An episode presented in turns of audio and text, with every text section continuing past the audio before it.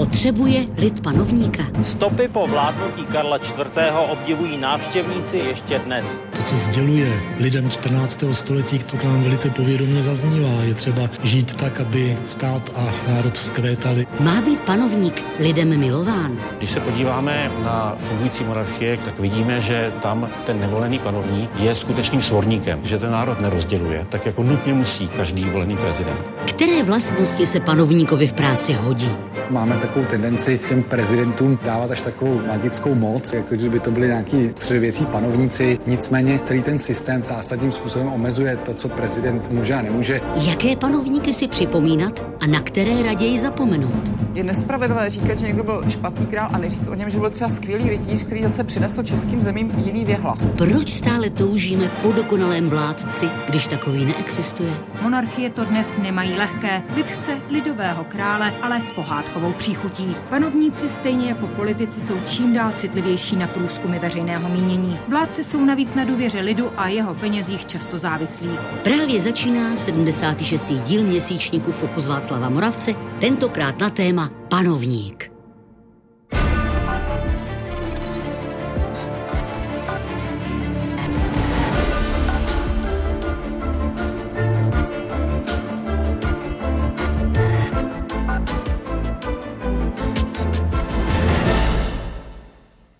Filozof král. Charakteristika, kterou připisoval poslednímu československému a prvnímu českému prezidentovi Václavu Havlovi nejen prestižní americký týdeník The Time. Někdejší francouzský prezident Jacques Chirac označil Václava Havla nejen za krále filozofa, ale citujme za velkého intelektuála a Evropana, který zasvětil svůj život boji proti totalitarismu. Je to právě filozof král, kterého chce mít národ na Pražském hradě? Co si z panovníků v minulosti promítáme do aktuální současnosti? Nejen o tom bude dnešní Fokus. U jeho sledování vítám vás, diváky z Pravodajské dvacet čtyři, i publikum tady v mramorovém sále Klam Galasova paláce, který je v majetku hlavního města Prahy. Dnes večer tady s námi jsou studentky a studenti Střední pedagogické školy a obchodní akademie z Mostu a Gymnázia Arabská z Prahy. Dobrý večer vám všem, vítejte ve Fokusu.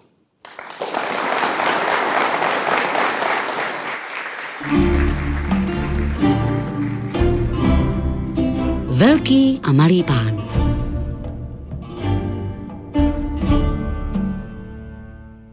A hosty první kapitoly dnešního Fokusu jsou překladatel a profesor anglické literatury Martin Hilský. Hezký dobrý večer, pane profesore, vítejte. Dobrý večer. A naše pozvání přijal i historik z Masarykovy univerzity v Brně, profesor Martin Vyhoda. Hezký dobrý večer i vám, pane profesore. Dobrý večer. Vašimi profesními životy prostupuje i studium panovníků. Pokud byste se zaměřili na současné panovníky či panovnice, co u nich postrádáte při pohledu do historie, pane profesore Hilský?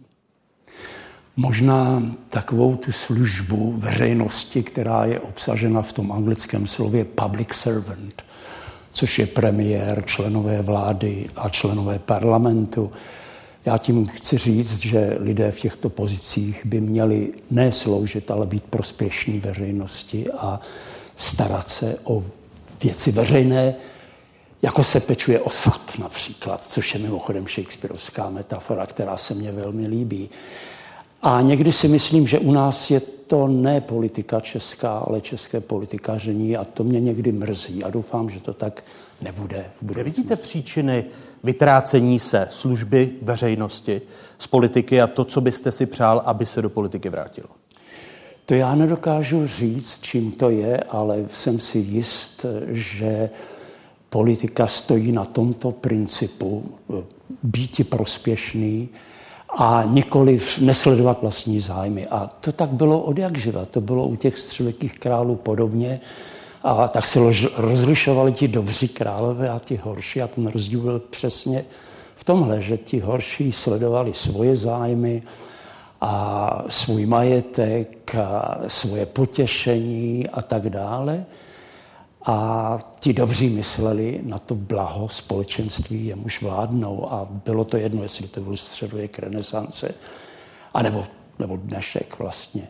Ten dnešek je odlišný tím, že králové například, já mluvím za tu Anglii, nemají tu moc, co měli. To je, myslím, velmi podstatná věc, že vlastně mají moc symbolickou, kterou na to můžete mít různý názor, ale já si myslím, že je to důležitá role, ta symbolická, ale je to základní rozdíl mezi panovníkem tehdy a teď, protože ty panovníci měli moc absolutní, že ve středověku, posvěcenou Bohem dokonce a tak dále. O tom bude určitě za chvilku řeč. Pane profesore Vyhodo, co postrádáte u současných panovnic či panovníků, když se podíváte do historie? Pan profesor Hilský říká, že zastupuje historii Anglie, vy historii zemí českých. Upřímně nic mě nenapadá. A to jednoduše proto, že středověk je epocha, která jenom v českém rozměru trvá nebo zaplňuje nějakých šest, možná sedm století.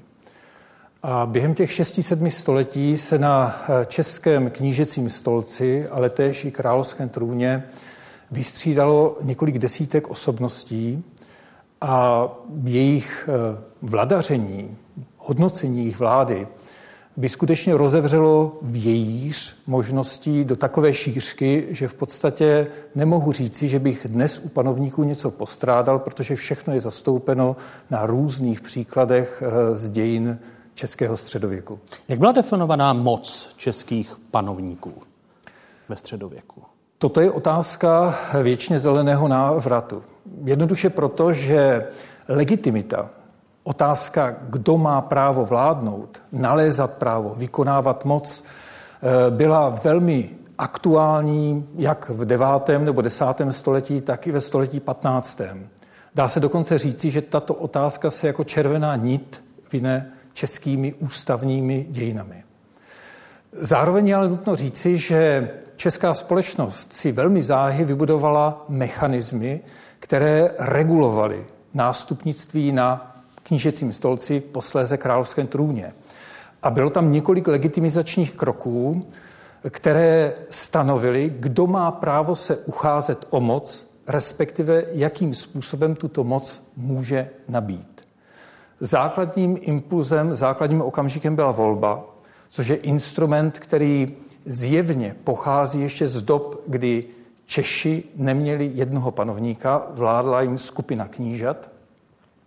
K té volbě posléze přibylo pravidlo, že se o moc může ucházet potomek mýtického Přemysla Oráče a konečně třetí pravidlo, které vnesl do toho nástupnictví český kníže Břetislav, to znamená krátce před rokem tisíc padesát pět, znělo, že se o moc může ucházet věkem vždy nejstarší. Čím se nemínil věkem nejstarší potomek knížete, ale věkem nejstarší člen rodu. Ve chvíli, kdy takovýchto přemyslovských linií bylo v Čechách a na Moravě několik, tak to samozřejmě znamenalo soupeření jednotlivých linií. Tím pádem vzrůstala moc elit, které vlastně rozhodovaly svým hlasem, který z těch Přemyslovců bude nakonec nástupcem mýtického Přemysla Oráče. A jak se k tomu stavěl lid, k těmto volbám a k výběru panovníků? Takto. To je zase další otázka, na kterou nedokážu odpovědět, jednoduše proto, že prameny o tom, co si myslí lid, nic neříkají. Pravda, v pramenech se objevuje sousloví gens bohemanorum, což se překládá jako lid nebo národ český nebo Čechů. Ale problém je v tom, že se tím nerozumělo několik set tisíc obyvatel Vltavské kotliny a krajů k ní přilehlých, ale míní se tím vlastně ty elity, které měly právo hlasu. A to právo hlasu vykonávali na zemském sněmu, na sněmu, který vybíral, respektive potvrzoval panovníka. Účast veřejnosti byla samozřejmě možná. Ono to bylo nesmírně důležité, protože volba panovníka byla v české středověké společnosti něčím jako divadlem. Ono bylo potřeba předvádět ten akt. Předvádět akt veřejnosti, aby každý, když se rozejde do svých domovů, mohl říct, byl jsem u toho a máme pravého knížete. Takže byla tam část Čechů, kteří hlasovali, kteří vybírali, a pak část veřejnosti, davu, který aklamací potvrzoval nově zvoleného knížete, Zpravidla se tak dělo trojnásobným zvoláním krleš, nebo krlešu, což je takové hezké slovo, ale je zatím Kyrie eleison, to znamená, tě Boha chválíme. A tím se vlastně sdělovalo veřejně, že nový kníže vládne nejen z vůle Čechů, ale též i z vůle boží. A ještě jedna důležitá věc je tady potřeba zmínit, a sice my máme docela dobrou představu o tom, jak ten intronizační rituál vypadal, a to díky Kosmově kronice z počátku dvanáctého století, kde je scéna, kdy Češi, zástupcové svobodných Čechů, navštěvují Přemysla Oráče ve Stadicích u Bíliny. A tam Kosmas jaksi nechává pronášet obě strany určité formule. A ty formule, které tam jsou, nejspíš zaznívaly při volbě knížete. A odtud my také víme, že moc, kterou kníže obdržel volbou, nebyla absolutní. Kníže se zavazoval, že bude naslouchat radám starších země, že bude vykonávat vládu uměřeně, že bude postupovat v souladu s právem, že bude chránit vdovy a sirotky. To byly vlastně ty nejvíce zranitelné sociální skupiny obyvatelstva. Jinými slovy, že bude vládnout zdrženlivě a v souladu s vůlí Čechů. Což asi odlišuje to první úplně první pojetí anglického panovníka, tedy anglického krále, pane profesore Hilský, když to srovnáme. Ano, myslím, že ano. Pro to anglické pojetí byla velmi podstatná metafora, napůl právní, napůl teologická, dvoutěl krále. Já bych radši mluvil o dvojím těle krále, upřímně řečeno. To první tělo je to naše smrtelné tělo, které se rodí, stárne a zemře. A to druhé je věčné, protože je to sumář královských funkcí. Takže v tom známém hesle král zemřel, král je mrtev, ať je král, je vlastně obsaženo toto heslo, a to mimochodem je podstata i Shakespeareových třeba historických her, toto král je mrtev, ať žije král. No a zvláštnost Anglie a postavy panovníka v tom anglickém kontextu je, myslím, dána reformací. To byla velmi důležitá událost, k níž došlo ve třicátých letech šestnáctého století. A tam se stalo, že král Jindřich osmý se prohlásil za hlavu anglikánské církve. Church of England, ne English Church, ale Church of England. A tohle je nesmírně pozoruhodné, protože všichni ostatní reformátoři slaví. Martin Luther byl teolog, Jan Karlín byl teolog a Jindřich osmý byl král. To znamená, že moc světská a církevní splynula v jedno, a tím to mystické tělo krále vlastně získalo i takový pragmatický, mocenský význam. No a ta, ta třetí, myslím, už specifičnost anglických, anglických panovnic a panovníků je parlament, protože samozřejmě od středověku, od krále Jana, všichni angličtí králové se museli nějak definovat vůči parlamentu. A já bych to řekl v jedné větě, ten vztah král-parlament a parlament-král byl páteří politiky té země, a z těch debat mezi královskou mocí a parlamentem to bylo vždycky napětí, protože ten panovník samozřejmě usiloval o ta, preroga, o, o ta, o ta privilegia svoje a prerogativy a tohle všechno. No a ten parlament chtěl své, čili z toho napětí mezi králem a dolní sněmovnou anglického parlamentu se rodila anglická demokracie, které říkáme konstituční, demokra- konstituční monarchie, že jo? Ale samozřejmě tam ten demokratický princip je vepsán. Ale ten zrod demokracie byl velmi bolestný, trval dvě stě let, možná ještě déle, a každý ten král reagoval jinak. Třeba Alžběta měla smysl pro kompromis a věděla, že kompromisy, umění kompromisu může být základem politiky, čili ona nedopustila občanskou válku například. To je její velká zásluha. Přes měla i chyby, ale tohle byla velká zásluha. Kdežto její následovník, král jako první, to byl první stuartovský král, tak ten sice měl jako školitele George Buchanana, což byl skotský reformátor, ale víte, ten, ten, ten, ten král Jakub byl teologicky vzdělán a napsal knihu Králův testament, kde říká doslova: králové byli dřív než parlament, králové byli dřív než zákon. Rex is lex. král je zákon a ne, nebude poslouchat zákon. Jo, čili je to král z boží milosti a žádný smrtelník ho nemůže odvolat. A tam to šlo až do absurdity, protože i špatného krále nikdo nesměl odvolat, protože to byl zástupce Boha na tom území a žádný smrtelník na to prostě nemá právo. A to byly určující věci pro ty anglické dějiny tohle.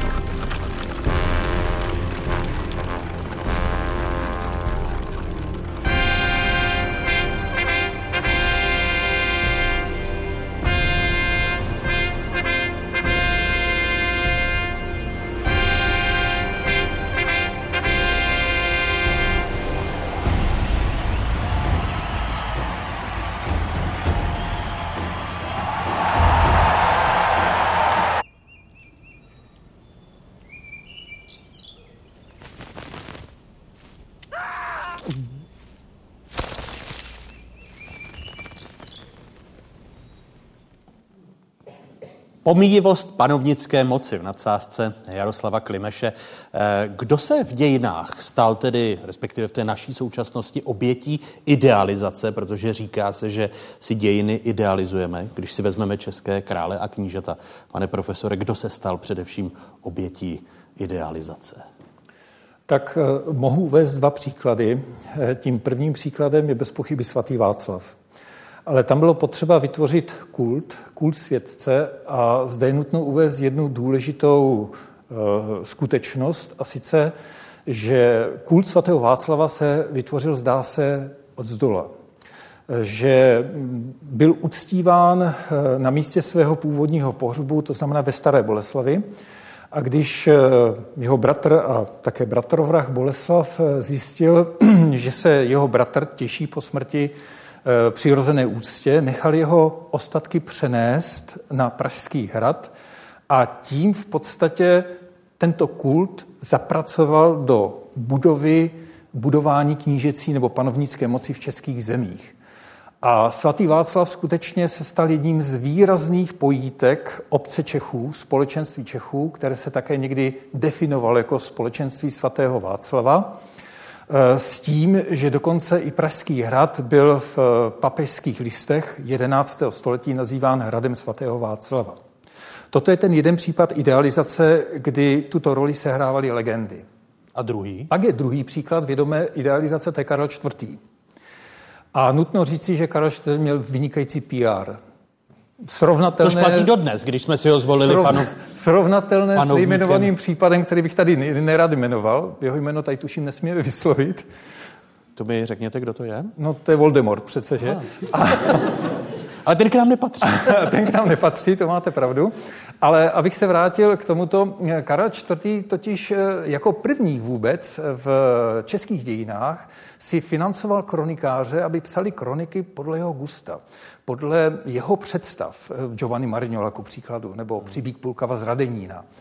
A nutno říci, že Karel čtvrtý. velmi intenzivně dbal na to, aby jaksi prezentoval své dílo jako jedinečné, unikátní, a nutno říci, že se mu to povedlo do značné míry, byť tedy jako to, že se Karel čtvrtý. objevil pouze na sto koruně a tváří se tam navíc smutně, tak naznačují limity jeho, jeho sebeprezentace. A ty, ty, jsou, ty jsou jaké, když se podíváme na to, co přebylo pé er Karla čtvrtého. v tom, co o Karlu čtvrtém. téměř nevíme v tom širším povědomí, a zároveň může ukazovat, že nemusel být tak idealizovaným panovníkem? Ano, máme, prosím vás, kroniky, které Karel dokázal ovládat a kontrolovat. To jsou kroniky, které vznikaly v českém prostředí, respektive pod jeho přímým dohledem. A ty samozřejmě oslavovali jeho státnické dílo. Ale pak máme kroniky zpravodaje dobové, kteří působili mimo oblast Karlova vlivu. Jsou to různí říští kronikáři a ti jsou ke Karlovi čtvrtému podstatně kritičtější. Abych tady uvedl jeden příklad z mnohých, protože opravdu výčet skutků, na které Karel čtvrtý rozhodně nemohl být pyšný, je poměrně dlouhý. Zde stačí zmínit, že na počátku své vlády Karel čtvrtý. jakožto římsko-německý král měl povinnost chránit Židy, židovské obce. Ale Karel čtvrtý. dokonce v několika případech předem vystavil listiny, kterými odpustil třeba měšťanům některých měst. V případě, že by pogromem tuto obec likvidovali, tak si nechal za to zaplatit. Jinými slovy se nejen vzdal tohoto práva, ale dokonce i předem posvětil případné zločiny na židovských obcích. Toto je, prosím vás, věc do té doby v římsko-německé říši nevídaná. Pane profesore Hilský, kdo byl z anglických panovníků nebo panovnic tím Karlem čtvrtým, který ovládal P R a uměl to tak dobře, že i po staletí P R zůstává? To P R ovládali všichni, to patřilo k řemeslu krále, ale určitě je to Alžběta první, která by odpovídala eh, tomuto obrazu, a ta o tu idealizaci nebo glorifikaci usilovala i prostřednictvím takových věcí, jako je kosmetika, jako je oblečení. Její, její oblečení bylo nesmírně drahé, to stálo skoro jako... Víte, ty, ty perly vážily tolik, že ona musela mít dobrou fyzickou kondici, aby to unesla. A prezentovala se jako věčně mladá královna. Ale taky měla to druhé tělo, a to druhé tělo královny, když jste jí jako jeden šlechticí zastihl, v momentu, kdy ji zastihnout neměl, v nedbalkách, tak viděl starou paní, proplešatělou, téměř bez zubou, a vrásky měla a tvář rozleptanou těmi šminkami, které obsahovaly olovo a podobné věci. Čili ona musela to svoje státní tělo prezentovat tím idealizovaným způsobem, a byl to téměř mariánský kult. Ona byla panenská krávna, protestantská. Samozřejmě mariánský kult je bytostně katolický, ale nicméně tady to fungovalo, fungovalo takhle. A také samozřejmě měla své chyby, ale jednu věc uměla. Víte, ona v době smrtelného nebezpečí pro Anglii, kdy se k Anglii v roce patnáct set osmdesát osm blížilo neporazitelné španělské loďstvo Armada Invisible, Filipa druhého. podporovaná papežem, prostě katolické mocnosti pluli k Anglii, aby proměnili, aby sesadili, zlikvidovali královnu Alžbětu, což byla kacířka, vlčice, že z toho katolického hlediska. No, tak v tuto chvíli královna Alžběta usedla na bílý kůň. Ten kůň je nesmírně důležitý pro ikonografii krále, samozřejmě, a královny v brnění. A v tom Tilbury, přístavním městě nebo místě, před těmi vojáky řekla: já jsem jen slabá žena, ale díky vám jsem silná. A teď buď to s vámi zemřu v blátě a v krvi, anebo zvítězíme. To je skoro Winston Churchill, krev a pot a slzy. A tohle, když dokáže říct žena, víte, tak se rovná velikému vojevůdci. Ona ne, nebyla vojevůdkyně, že jo. Ale tohle řekla, a e, máte tam tu solidaritu s těmi podanými, a nebylo to třeba, protože ty piráti angličtí prostě tu flotilu nakonec zvládli díky přízni počasí, a, a byla to vlastně bitva o Anglii, která skončila tímto způsobem. I v dnešním Fokusu se ptají, a tento pořad vytvářejí studentky a studenti, kteří jsou dnes tady s námi v Klam Galasově paláci. Kdo se ptá jako první? Hezký dobrý večer. Dobrý večer. Dobrý večer. Jmenuji se Jan Tabaj, jsem studentem Pravdického lica v Mostě a rád bych svůj dotaz směřoval na pana profesora Hilského.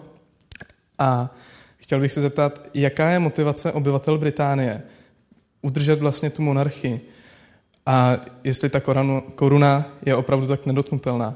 A pokud bych mohl, tak bych vás na závěr poprosil o malou úvahu. Kdyby Shakespeare žil v dnešní době, byl by spíše konzervativec nebo lejbrista? Děkuji. Pane profesore, zajímám, jestli nezačnete touto otázkou. Začnu, tak. začnu. Prosím vás, já to říkám nerad, ale byl by konzervativec.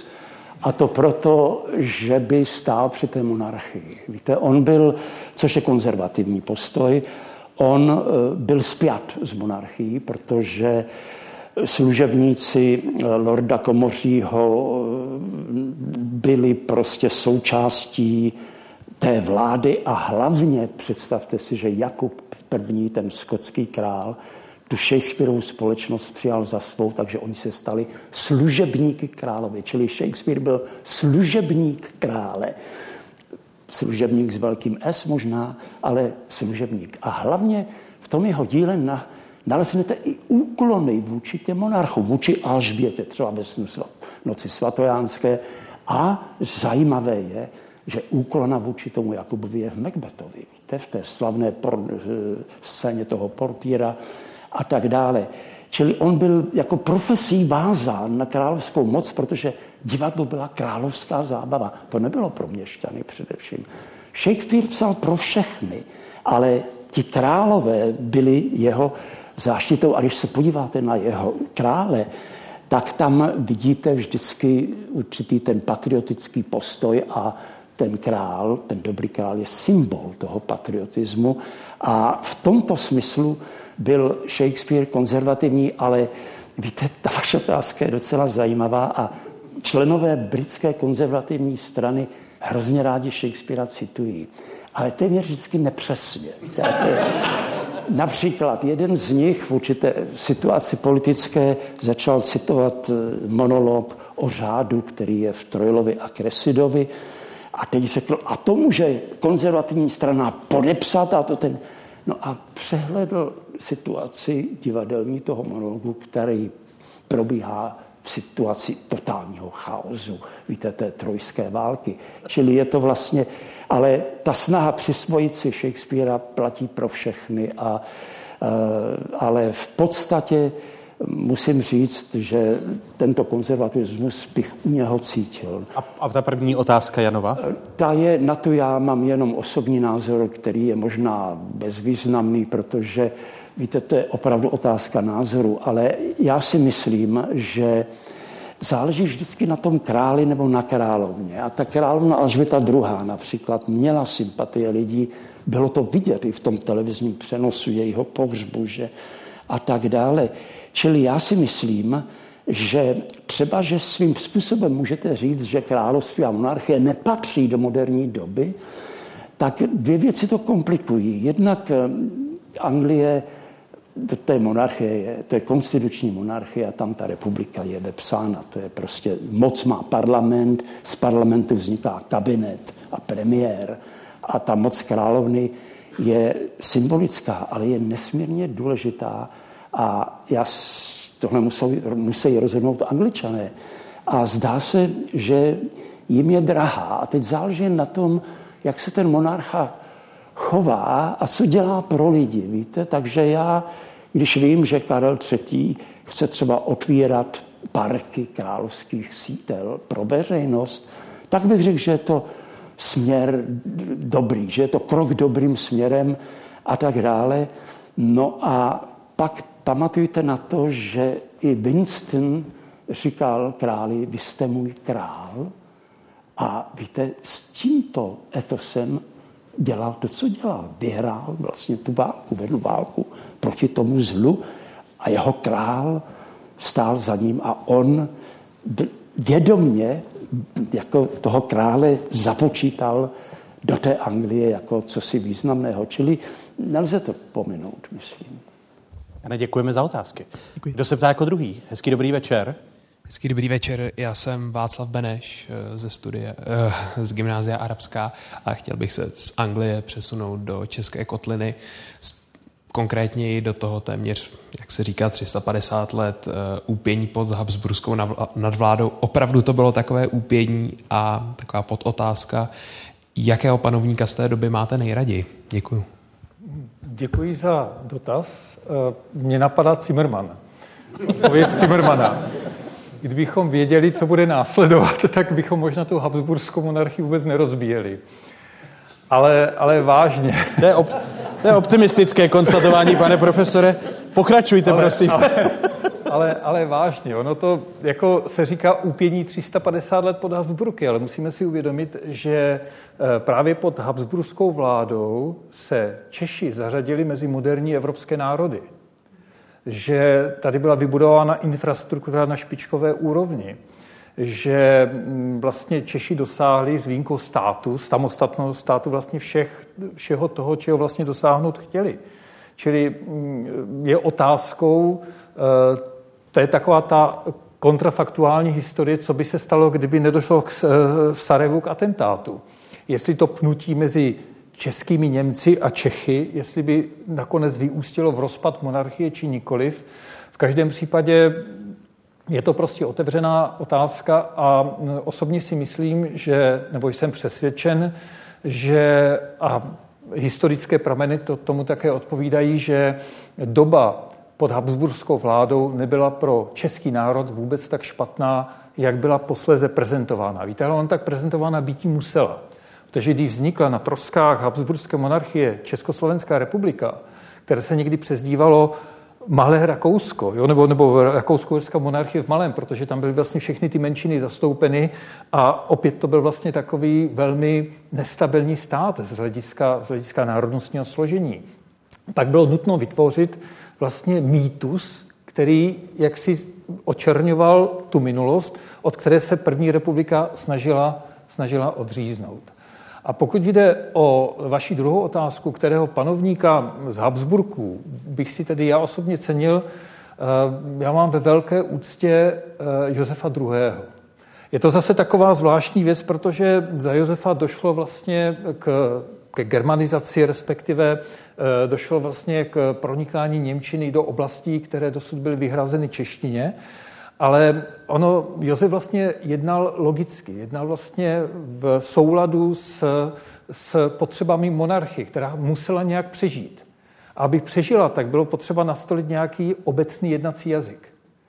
A tím byla přirozeně němčina. A já mám na toto takovou krásnou scénu ze seriálu Effelvěk, je to černobílý, tak ten asi neznáte, a je málo akční, tak to podotýkám, kde František Věk v rozhovoru vlastně s, s, v Praze, když se chystá korunovace českého krále, tak tam ti čeští vlastenci v Praze jásají, že tedy budou přiznána stará práva, bude všechno obnoveno tak, jak bývalo za starých časů. A František Věk, který je z venkova, proti tomu namítá opatrně, no ale to by znamenalo, že se znovu obnoví robota. A to je takový vlastně úžasný moment, kdy najednou Josef druhý. Je jako panovník společně s Marií Terezí, kteří posunuli tu společnost do nějaké lepší sociální situace. Že to zkrátka na jedné straně byla ta němčina, ale na straně druhé bylo určitě zlepšení sociálního postavení podstatné části obyvatel českých zemí. Takže jenom k tomu poslední taková věta, omlouvám se. Víte, bohužel Josefa druhého. stejně jako Marii Terezii si přivlastnili čeští Němci. A po druhé světové válce byly ty pomníky Josefa druhého. odstraňovány. Ku příkladu v Brně. Tam po něm zbyl sokl. Ale aspoň ten sokl. Brno.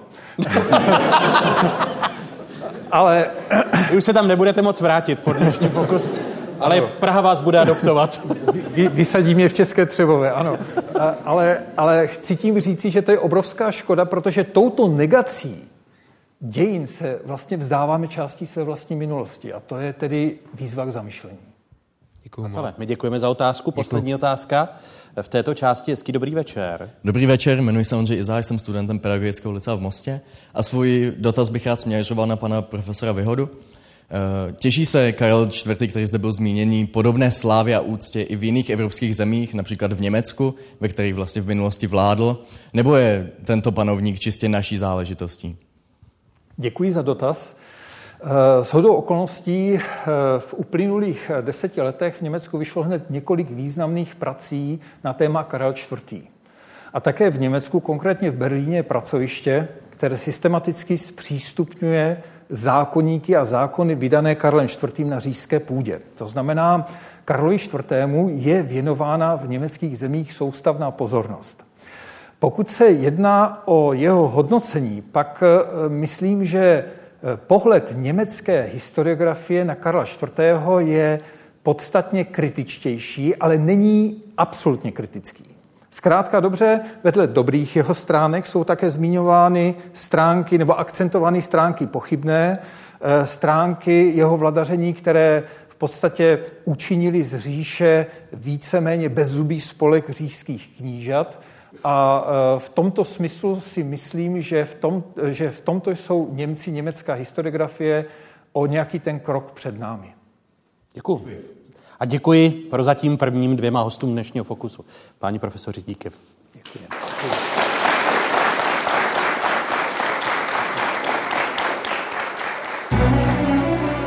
Hosty Fokusu Václava Moravce na téma Panovník dnes večer jsou překladatel Martin Hilský, historik Martin Vyhoda, spisovatelka Radka Denemarková, virolog Libor Grubhofer, historička a politoložka Adéla Gjuričová a ústavní právník Jan Kysela. Povolání šlechtic. Co všechno to znamená? Režisérka Kamila Vondrová natáčela u průvodce seriálem, populárním seriálem České televize Modrá krev hraběte Františka Kinského, který je potomkem kostelecké větve slavného rodu.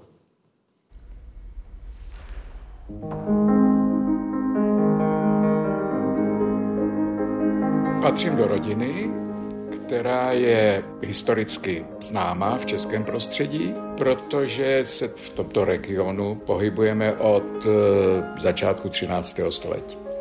To znamená, jsem jakousi součástí historické rodiny a mám samozřejmě za celý svůj život velmi silný vztah k té rodině z toho prostého důvodu, protože mi byl štěpován.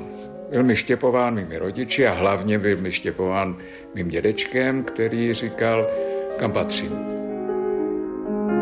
Své dospívání i začátek svého profesního života jsem prožil před rokem osmdesát devět, takže by se dalo říct, velkou část svého života jsem prožil v jiných podmínkách. Po roce osmdesát devět došlo k restituci a můj otec převzal majetek, který nám historicky patřil, a zahájil správu toho majetku. V roce dva tisíce čtyři se rozhodl, že přišel čas, abych to převzal já. A moje zodpovědnost je se o tu věc starat a zodpovědně tu věc dále rozvíjet. Tam zvodí krásně. Když se podíváme na historii celé naší rodiny, můžeme tam potkat charaktery, které dokonce jsou historiky označeny jako fuše, což není zrovna nejlepší označení. Ale potom naopak zase století správců české země, jako nejvyšších kancléřů české země, a po nich už se táhne tím rodem pocit té zodpovědnosti a toho správcovství. A mohl bych tu svou rodinu hodnotit jako typickou rodinu správců.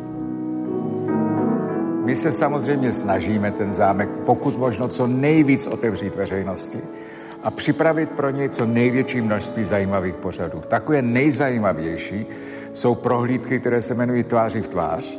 Matyáš, vynikající klavírista, já průvodce zámkem. Tomu děláme samozřejmě koncerty venku i uvnitř. Tak prosím tě, co já? Teď vezmeme ten záměr, jestli tě můžu poprosit, to je Rusálka.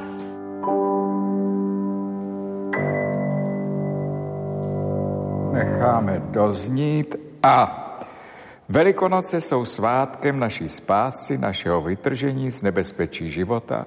Dělám taky takovou jednu věc, která musím říct, že mě strašně baví, protože tím, když jsem byl starostou, tak jsem byl odávajícím, začal jsem odávat a tak je pravda, že to je další z věcí, kterou tady na zámku pořádáme a kterou si tak jako vyhrazuji sám pro sebe. Já jsem ten odávající. Měl bych se zamyslet nad pozicí hlavy státu. Tak pro mého dědečka byl císař hlavou tehdy, tedy toho Rakousko-Uherska, z pozice české, neodiskutovatelným českým králem. kde se o jeho rozhodnutích mohlo diskutovat, o jeho rozhodnutích se mohlo i vtipkovat, ale byl respektován za všech okolností. V roce devatenáct set osmnáct jsme se rozhodli, že s monarchií jako takovou skončíme a že budeme republikou. Musím říct, že i k této nové hlavě státu se přistupoval s určitým respektem. Z toho prostého důvodu, protože hlava státu by měla zbuzovat za všech okolností respekt a určitou míru úcty. Jak to mám já? Respektuju samozřejmě státní systém.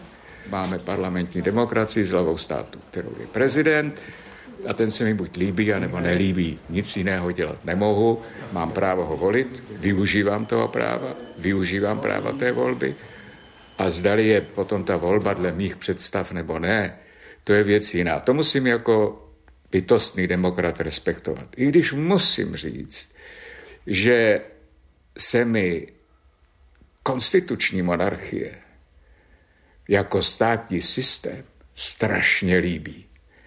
Mám pro ní jako velkou slabost. A nejenom v Anglii, ale třeba, kde úžasně konstituční monarchie funguje, třeba takový Holandsko. Prostě Holanděni se porvou o to, kdo bude hlava parlamentu. Ale bezmezně milujou svoji královnu, nyní respektují svého krále. To je náš král, na toho nám nešahejte a on je jistotou. A pokud volíme prezidenty, volíme je na pět let a mnohdy mám pocit, že u těch prezidentů, kromě, musím sám za sebe říct, kromě toho prvního, žádný moc velký odkazy nezůstávají.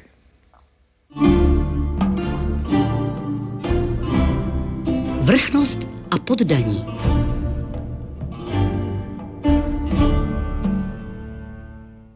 To je název druhé kapitoly. Jejímiž hosty jsou spisovatelka a překladatelka Radka Denemarková. Hezký dobrý večer, Radko, vítejte.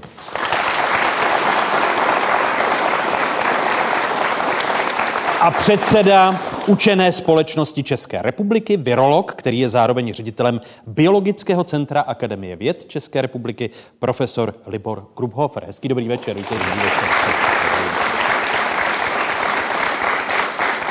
Navážena Františka Kinského, průvodce populárním seriálem České televize Modrá krev. Legenda o modré krvi přetrvává. Kdy se zrodila? Tak já vám přesně nepovím, možná naši hosté, historici by to věděli úplně přesně, nebo můj syn. A tak trochu jste se možná spletli. S mý, Mod, s modrá zvání. Krev i k přírodovědci. Ale určitě. My normální poddaní bych, máme červenou, oni no, mají vrchnost, má jistě, modrou. Ale já bych určitě nerad nám bral tu iluzi právě té modré krvi jako symbolu těch rodových tradic, šlechtických rodů, neuvěřitelné oddanosti právě těm rodovým tradicím a spolehlivosti, morálnímu kreditu. To všechno, co vlastně také teď můžeme sledovat díky Františkovi Kinskému v jeho už třetí, jeho třetí sérii Modré krve.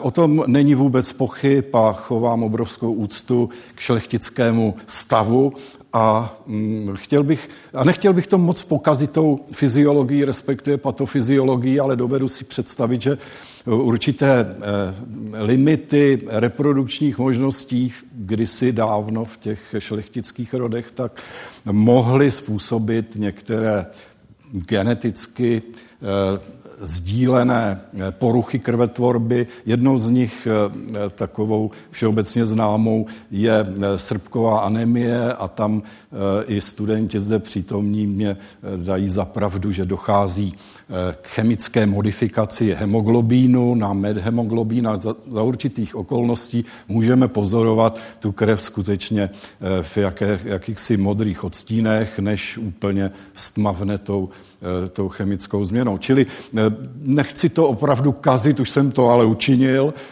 řekli jste si o to. A to v tom budeme pokračovat, pane profesore, protože když jste vy dva hosty kapitoly Vrchnost a poddaní, tak v té aktuální současnosti vy jste se vzepřel vrchnosti, to hned několikrát. Tím prvním vzepřením se bylo, když Miloš Zeman odmítl jmenovat některé profesory, prvního profesora Martina C. Putnu, kterého odmítl jmenovat. Hledal jste v sobě hodně odvahy, nebo to pro vás byla samozřejmost, protože se to pak promítlo i do vaší obhajoby postu rektora Jihočeské univerzity? Vůbec jsem o tom nepřemýšlel, ani, ani na chvilku, a byla to ta jedinečná životní situace, kdy člověk o sobě může říct, že byl ve správnou chvíli na správném místě.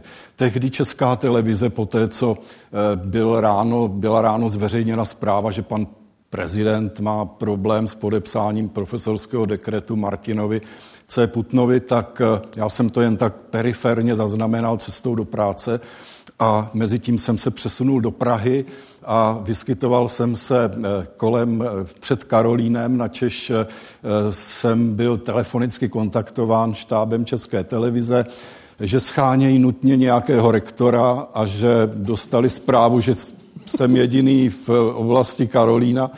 A jestli jsem, který ještě navíc se vzpouzí. Který, jestli jsem ochoten pohovořit na toto téma, já jsem okamžitě ani na chvíli nezaváhal a řekl samozřejmě, kam se mám dostavit, a tak to bylo. No. Jaké následky to pak mělo? Mělo to následky vlastně bezprostřední před tou u příležitosti té první traktace na Pražském hradě, to znamená státní vyznamenání v říjnu, tak jsem nebyl pozván. Bylo to shodou okolností zrovna také v, velkém, v takovém jakémsi časovém oknu, kdy i můj kolega, rektor Masarykovy univerzity Mikuláš Bek, odmítl pustit prezidenta Zemana na akademickou půdu Masarykovy univerzity, protože zrovna bylo před volbami, a takže k tomu měl naprosto, jak politikové říkají rádi, legitimní důvod. A tudíž jsme už byli dva, tak jsme se stali centrem pozornosti médií, novinářů, a po několik dní mě vždycky každý ráno telefonovali, jestli už jsem dostal tento pozvání, tak jsem vždycky musel konstatovat, že žádný kurýr z Pražského hradu nepřijel s pozváním, s dopisem zvacím, a tak se to stalo, že najednou to rozvířilo tedy velmi rychle atmosféru i v České konferenci rektorů, a až na malé výjimky všichni byli solidární a na tu zmíněnou traktaci se nedostavili. Je žádoucí, aby vědci kritizovali politiky? Teď mám na mysli i, i ty další etapy kritika, vaše kritika Andreje Babiše i během pandemie covid devatenáct. Víte, i vědci jsou občané, a proto se sluší, aby, aby nezůstávali pozadu, a, a v okamžiku, kdy uznají za vhodné, že je třeba se ozvat, tak se ozývat mají. Pokud tak nečiní, tak to, tak to považuji doslova za selhávání intelektuálů. Já jsem s tím měl potom problémy na univerzitě. Univerzita, někteří mě tehdy, to je také oblíbené v naší zemi v poslední době, polarizovat, rozdělovat společnost. Já jsem tím rozdělil univerzitu a bylo mě vytýkáno, že tahám na akademickou půdu politiku. Já jsem se snažil vždycky vysvětlovat znovu a znovu, že ano, politiku ano, ale ne politické strany, a univerzita, když ne na univerzitě, kde jinde by měly zaznívat jiskřivé, jiskřivá stanoviska k politické situaci. Radka Denemarková, doktorka Radka Denemarková se ve svých dílech zabývá autoritou, mocí, vrchností, chceme-li, a, a těmi poddanými, pokud zůstaneme ve středověku. Jsme zvyklí poklonkovat vrchnosti? Nebo máme jako národ hodně odvahy vzepřít se autoritám? No, já myslím, že to je složitější, a tohle to byla velice důležitá mikrosituace, kterou jste vyprávěl, protože toto chování vlastně vytváří nějaký normativní systém té společnosti, protože normativní systém, to nejsou jenom soudy, politika, to je také nějaké morální chování. A já myslím, že jsme zažili třeba dvacáté století a já si pamatuju příběhy třeba kolegů spisovatelů, spisovatelek z tehdejší doby, kteří se nikdy, ani v těch dvacátých, třicátých letech v Německu, nikdy se nechtěli namočit do politik, i vědci. A pak byli nesmírně překvapení, kam to vedlo, čeho byli účastní, na jakých projektech se podíleli, na co dostávali granty, ale nikdy nepřemýšleli nad tím, jaké to má morální důsledky. A já myslím, že to dvacáté století nás absolutně poučilo. Takže já si myslím, že k těm autoritám musíme v naší době, i v tom dvacátém prvním století, v jakém žijeme světě, v tom, v tom globalizovaném světě, svět je velká vesnice a v té vesnici my se musíme nějak chovat a spolupracovat. A my víme, že vrchnost neznamená něco, co přináší nějaké mesiářské záchrany. My víme, že vrchnost nemá být něco, co nám... Protože to je taky nějaký odkaz. My to máme nějaký odkaz masarykovského humanismu, havlovského humanismu a ten vlastně ten, ten odkaz, ten ideologický odkaz je samozřejmě u každého z nich jiný, ale u obou obsahuje jednu věc a to je osobní odvaha. A když jsme u té vědecké třeba kariéry Masarykovy, tak to taky souvisí s tím, že člověk se postaví proti všem, když je to nutné. Masaryk se v době antisemitismu a Hilsneriády postavil proti všem, protože jde, jako, to je prostě to banální, co pak chybí vlastně všem těm politikům, a ono je to banální a nejtěžší. Nebát se a nekrást. Jak... Já bych tomu ještě přidala nelhat. Jak, jak, silnou, jak silnou autoritou jsou v této oblasti spisovatele? Už jsme zmínili vědce, automaticky mě napadli sportovci. Podívejme se na, na současnost, jestli sportovci mají a Mezinárodní olympijský výbor zůstat stranou v současném dění a, a možném návratu ruských a běloruských sportovců na mezinárodní sportovní akce. Spisovatelé, Radko, jsou jak silnou autoritou, když vzpomeneme vaše knížky, včetně Hodin z olova? No já jsem překvapená vlastně, jak to funguje v zahraničí, v kontextu, protože já si myslím, že to bylo vždycky tak, že spisovatelé nebo umělci mají být kritičtí ke své době, popisovat choroby své doby a nebát se. A to znamená, že jak vlastně ty autority jsou také tady od toho, aby sloužili. To jsme už si říkali, že ta politika je služba. A někdy mám pocit, když mluvíme třeba o dnešní době otázka prezidentů, pro mě to je služba, jako je instalatér nebo opra, někdo přijde opravit pračku. To znamená, že musí, má fungovat, dělat svoji práci dobře a ne, není u toho už, myslím, v demokratické společnosti. Podívám na Pražský hrad pozvánky, já se omlouvám. Ne, ne, že bych chtěl klást jako novinář stejnou otázku, kterou Libor Grubhofer dostával. Mě chodí různé pozvánky, abych vysvětlila své chování zahraničí a, a různé své jako vyjádření. A já si myslím, že já také, to myslím je otázka v uměleckém světě té nezávislosti. To znamená, tam je důležitá, že mám být autentická, mám přemýšlet, jak která země třeba funguje, jak funguje celek, protože my jsme nejen tady jsme mluvili o tom devatenáctém století, takový ten, ten pohled národnostní, vůbec ten nacionalismus, to nás zaplevelo devatenácté století, takže každý, každá ta země řeší něco v rámci hranic, ale my tady máme Evropskou unii, my máme, jsme součástí Evropy, takže ten kontext musí být širší. A pro mě i v tom kontextu to, co se děje v Evropě, tak my víme, že jsou země, které, které mají populisty, kde směřují k autoritářství. My víme, jakým způsobem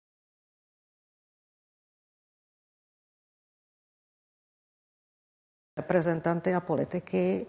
My víme, že existují autoritářské režimy a, a totalita, totalitní. A že ta totalita má úplně nové formy, protože se propojila s ekonomickým pragmatismem. To znamená, že na jedné straně tady máme, a víme, jak je to nebezpečné, když si třeba jeden člověk uzurpuje moc. My víme, co to znamená v Maďarsku, Viktor Orbán, co to znamená v Rusku, Putin a tak dále. Jak ovlivňují vlastně i celý svět, dokonce i v demokratických zemích. V životě by mě nenapadlo, že zažijeme Donalda Trumpa, kdy jsme si mysleli, že tam je tradice demokratických institucí, které nelze tak snadno rozklížit a stalo se to. To znamená, proto je ta kontrola jedinců důležitá, protože ta moc korumpuje. A, a je, to, je to proto, že když, tady, když jste zmínila, pane profesor, stejná otázka i pro vás, když jste tady zmínila Viktora Orbána, eh, muže, který se zrodil v pluralitní demokracii, ano, aby začal přibírat šrouby. Je to to, že eh, to přibírání šroubů nenaráželo na odpor. Přesně a, tak. A proto přesně tak, přesně Orbán přesně tak. se stal z politika, měl... který zastával přesně pluralitní demokracii, ano, až po muže s autoritativními sklony. Víte co, tam je i jako neuvěřitelné, protože my máme i v Polsku bratři Kaczyńský, tak je Viktor Orbán vlastně měli ve svém životopise narrativ, že vlastně pochází z disidentských skupin. Kruhu. Kruhu. A já si myslím, že vždycky je mezičas, kdy je potřeba, kdy to lze jako zachránit. A vždycky jsou tam varovné, a to je všude, ve všech autoritářských režimech. Vždycky to začíná, že ti lidé nějakým způsobem chtějí rozklížit právní stát. Je tam takový ten sen, jako to funguje v Číně, v Rusku, že ta moc vlastně patří jedné straně. Vždycky je tam, okamžitě jsou ukleštěna práva menšin, homosexuálů, okamžitě nastává upevnění patriarchátu, to znamená zase, ženy mají jedinou funkci rodit co nejvíc prostě nacionalistů a, a nemají studovat a chodit do veřejného prostoru. A zároveň je tam takový odklon od té civilizované společnosti, nenávist k demokracii. A já jsem vlastně ještě neodpověděla na tu vaši otázku ohledně sportovců. Ale, ale já ji držím. Já ji držím a... Protože to je něco, co se prostě nesmí stát a nesmí, protože to, že se pořádají olympijské hry v Číně nebo že se pořádá mistrovství světa v Kataru, to znamená skutečně v totalitních zemích, je jenom otázka zase peněz. Protože vlastně tyto země mají neuvěřitelnou jako zásobu a možnost a tak dále finanční, takže pronikají do všech těch mezinárodních organizací, které se prostě těmi bambiliony nechají uplatit. Pane profesore. Je to tak, a ke všemu je všechno složitější. Všechno rychlejší, ano, složitější. Je velmi těžké reagovat dostatečně včas na jakékoliv pohnutky. A demokracie je nesmírně zranitelná. To už nás Václav Havel také učil a, a víme docela z domácího prostředí, jak snadno vyraší výhonky jakýchsi totalitních snách a že to je permanentní nebezpečí. A já si myslím, přesně jak o tom mluvíte, a tam já mám třeba ráda takové, takové to Masarykovo nasazení ve smyslu, že demokracie je složitá a má nedostatky. A vlastně úkolem politiků je, je ty nedostatky řešit, ale většinou ti politici, ti, kteří touží pomoci, naopak chtějí zničit tu demokracii. Ano, ano. A máme... Je to škaredé to takhle říct, ale máme vlastně v, tom, v tomto ohledu příklad už třeba v tom zmíněném Maďarsku nebo i Polsku částečně. Víme, že to je v podstatě permanentní hrozba i u nás a že jsme ve fázi nicméně té demokratické společnosti, kdy ještě chovat se statečně není zas tak složité. Takže, a proč té možnosti nevyužíváme, pane profesore? No, když se podíváte i na, i na vlastní zkušenost? To, ano, to je docela dobrá otázka.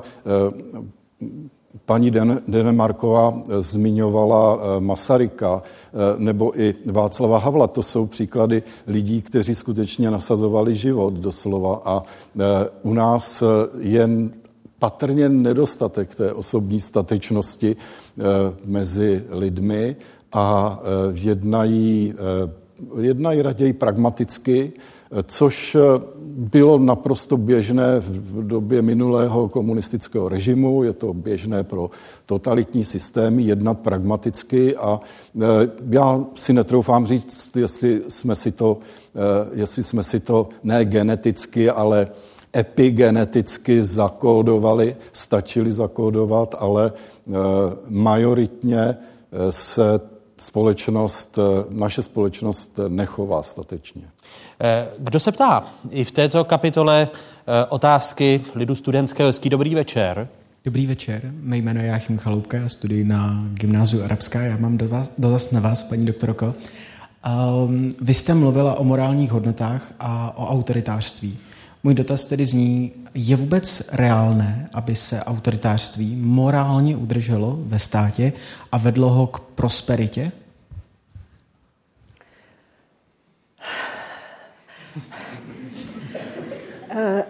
To, to, děkuji za otázku, protože nám ukazuje ta současná doba, že existují totalitní režimy, kde, kterým se vede hospodářsky dobře, ale jsou to totalitní režimy, kde není svoboda, demokracie, kde, kde lidé vlastně žijí skutečně v neustálém strachu, ale není to k životu. To je třeba ta Čína, protože když nemáte žádné ideály a žádnou naději, tak vlastně ty hodnoty se, tak, tak jde jenom o ty peníze. A To je, to je něco, co samozřejmě ten život redukuje. Takže třeba můj pohled je vždycky důležitý v tom, jak se v, těm, v těch jednotlivých systémech těm lidem žije. Co to pro ně znamená. A samozřejmě potom vidíte, že všichni vlastně paradoxně chtějí, všichni chtějí žít v Evropě. Všichni na světě chtějí žít v Evropě, když my si to tady kazíme sami, ale proč? Protože tady přece nějaká tradice demokracie je, respekt lidským právům a tak dále. Takže to nebezpečí je a je důležité o tom mluvit, protože mě často jako rozčiluje, když mi někdo říká, že v těch totalitách se lidem jako daří dobře a můžou, jejich snem je to Porsche, anebo druhý Porsche, nebo já nevím, jaký kraviny. Ale vlastně se nemluví o tom, podle té, této demagogie, vlastně, kdybych se nám vedlo v, v bývalých satelitních státech Sovětského svazu hospodářsky, dobře ekonomicky, no tak asi nepotřebujeme rok osmdesát devět. A je důležité tohle všechno zdůrazňovat a to jsou přesně příklady totalit, když jsme u těch prezidentů a panovníků, tak se ukazuje, jak ti prezidenti, jak, ta, jak, jak skutečně eh, musí být pod kontrolou, když mají, jak jdu tím světem a v každé zemi je to jinak. V, teď jsem byla ve Švýcarsku, kde je volen prezident na rok a nesmí být další rok volený a zase je to vlastně jiná forma demokracie, zajímavá. U nás se ukazuje a vůbec v těch východoevropských zemích, že ten prezident, i kdyby neměl vůbec žádnou exekutivní a tak dále moc, tak je to symbolický nějaký vzor pořád. Lidé se k tomu vztahují a dává nějakou, nějaké hodnoty té společnosti. Není to nějaké... ten opravář pračky, kterého byste tady použili jako metaforu? Ale to je toho součástí.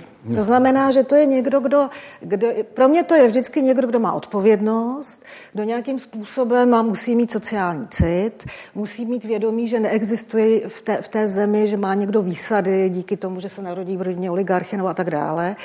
A dává... To, a to jsme zase u toho odkazu toho Masaryka a Havla. Oba věděli jednu věc. Masaryk říkal, že není důležité, jak dostojíme svým úkolům národním, ale lidským. A Havel věděl, že jsme součástí světa. A my žijeme v době, vy jste mladá generace, my žijeme v době, kdy nás čeká, nebo už v tom žijeme, třeba klimatická katastrofa a ta bude chtít spolupráci a rozbít ty staré vzorce myšlení. A poslední dva prezidenti, pan Klaus a pan Zeman, v podstatě měli jednu hodnotu. Chamtivost, slovo já, nebo domýšlivost, nadutost a tak dále. To znamená, jako kdyby se jich netýkaly zákony, netýkaly si osud tohoto národa, což se ukázalo v krizových dobách. Ono stačí jazykově si projít třeba proslovy eh, prezidentů v době pandemie. Když bych vás, Radko, chtěl přerušovat, tak ano, od autoritářského stačí, režimu... Jsem... vám děkuji. Tak, kdo se ptá další? Hezký dobrý večer. Dobrý večer, jmenuji se Matěj Kostka a studuji pedagogické liceum v Mostě a můj, to, můj dotaz směřuji taky na paní Demarkovou. Chtěl bych se zeptat, dobrý večer. My jsme zde, my jsme zde u těch autorit, autoautoritářského režimu a taky jsme zde zmiňovali dva poslední prezidenty, tak bych se chtěl dotknout posledních prezidentských voleb. A chtěl bych protnout, že jsme si mohli všimnout, že někteří kandidáti byli částí voličů vidění jako spasitelé naší země a tak se tak trošku prezentovali v podstatě. Kde si myslíte, že se ta zaslepenost bere? Já si myslím, že neznamená ten rok třeba osmdesát devět nějaký milník, že ta demokracie jako vznikne sama, nebo svoboda taky není něco, spadá z nebe. Že, že se o to musíme snažit a tady je pořád politika, e, mám pocit, nebo i ty volby, teď je vlastně naprosto legitimní, že máme spoustu kandidátů, a u nás je to vždycky jakási válka, vášně e, v rámci rodin, e, boj P R agentur a ne těch argumentů. A já si myslím, Myslím, možná je to historicky, jak jsem tady poslouchala. P R Karla čtvrtého. Možná že i on měl svého všichni. Prchala, je to... kronikáře. Ta esence vlastně modelových situací je pořád stejná. Prostě napřím je psychologie. A já si myslím, že možná je to pořád u nás, že jak, jak, jak, jak ta naše země vždycky byla jakýmsi nárazníkem mezi východem a západem a vždycky tady je trošku jako, že my jsme v, v, v, ve víru těch mocností a my jenom na něco reagujeme, že pořád nám chybí sebevědomí. To znamená, že pořád čekáme na někoho, kdo nás zachrání. Pane profesore, tady mě také zajímá odpověď na, na Matějovu otázku. Právě to, že i možná z frustrace těch předchozích dvou prezidentů, kteří tady byli zmíněni už, už dvakrát, čekáme na nějakého nového Havla, nového, nového spasitele. No, mně to přijde docela přirozené, no. Proto... Přijde? Nepřijde vám to dětinské? No, proč ne? No, tak... To, že je to dětinské, tak to ještě neznamená, že to... Není přirozené. To není přirozené, přesně tak. A je to prostě, je, je to pohled na věc a musíme to brát tak, jak to je, no. Nepochybně to je způsobeno tím vývojem v posledních desetiletí, tím, co říkala paní Radka, že, že tu, té demokracii se musíme učit a že jsme si to všechno tak jako plánovali na pětiletky v podstatě od toho roku devadesát a, a stále znovu jsme je posunovali ty pětiletky a dneska víme, že, že je to skutečně, že to nemá smysl vůbec počítat, protože žijeme teď naší každodenností a v té každodennosti musíme, musíme každý z nás dělat to nejlepší, co můžeme. No. Další otázka v této části. Kdo se ptá? Dobrý večer. Dobrý večer, já se jmenuji Eliška Lakoma a chodím na gymnázium Arabská v Praze. A já bych svůj dotaz adresovala vám, paní doktorko, protože jste také spisovatelka. Když Niccolo Machiavel napsal v roce patnáct třináct dílo Vladař, ve kterém uh, radí panovníkům, jak si udržet tu autoritu poddaných, a to mnohdy i lehce násilnými, řekněme, metodami. A mě by zajímalo, jestli by teď po dvou světových válkách a po nějakých zkušenostech s různými totalitními režimy, jest, kdyby to dílo psal, jestli by ho napsal stejně, nebo jestli si myslíte, že by změnil svůj postoj. No já myslím, že Machiavelli, je to moc psychologicky, protože on vlastně to dílo napsal, on, on byl součástí dlouho politiky a součástí těch struktur u moci a když ho odstavili, tak, to dílo, tak napsal to dílo. To znamená, myslím, kdyby žil dnes a byl součástí těch mocenských struktur, tak by nenapsal nic a kdybychom ho z těch struktur zase vyšoupli, tak asi by napsal uh, podobné dílo. On, tam je to samozřejmě velice, velice vykloubené a vyhrocené. V podstatě, když už te, nebyl součástí politiky, tak si to musel pro sebe taky vysvětlit, že ta politika je skutečně jenom špinavost a boj o moc a lež a zákeřnost a tak dále. Ale já si nikdy neumím představit takové to, kdyby, co by. Já si myslím, že spíš nám chybí nějaká paní Machiavelliová, která by přišla s novým politickým jazykem, s novým politickým myšlením, že to jde jinak. A vlastně to ukazují i ty ženy, které jsou v politice, v případě prezidentek, třeba slovenská prezidentka nebo tajvanská prezidentka, nebo máme finskou ministryni, že už e, takový ten slovník a způsob politického chování v tomto století může být jiný. Děkuji. Takže já čekám, až by přijdete do politiky vaše generace. A až pak z ní vypadnete a napíšete vlad, vladařku. Radka Denemarková, spisovatelka a virolog Libor Grubhofer. Děkuji vám pro tuto chvíli. Uvidíme se ještě v závěrečné kapitole.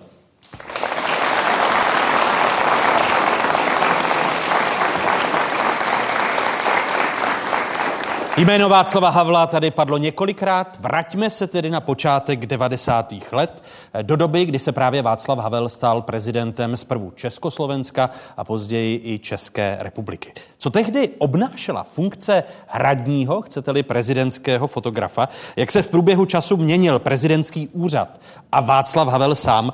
Kamila Vondrová nahlédla do vzpomínek a fotografií Tomkyho Němce, který je dnes tady s námi. Hezký dobrý večer a děkujeme, že jste přijal naše pozvání.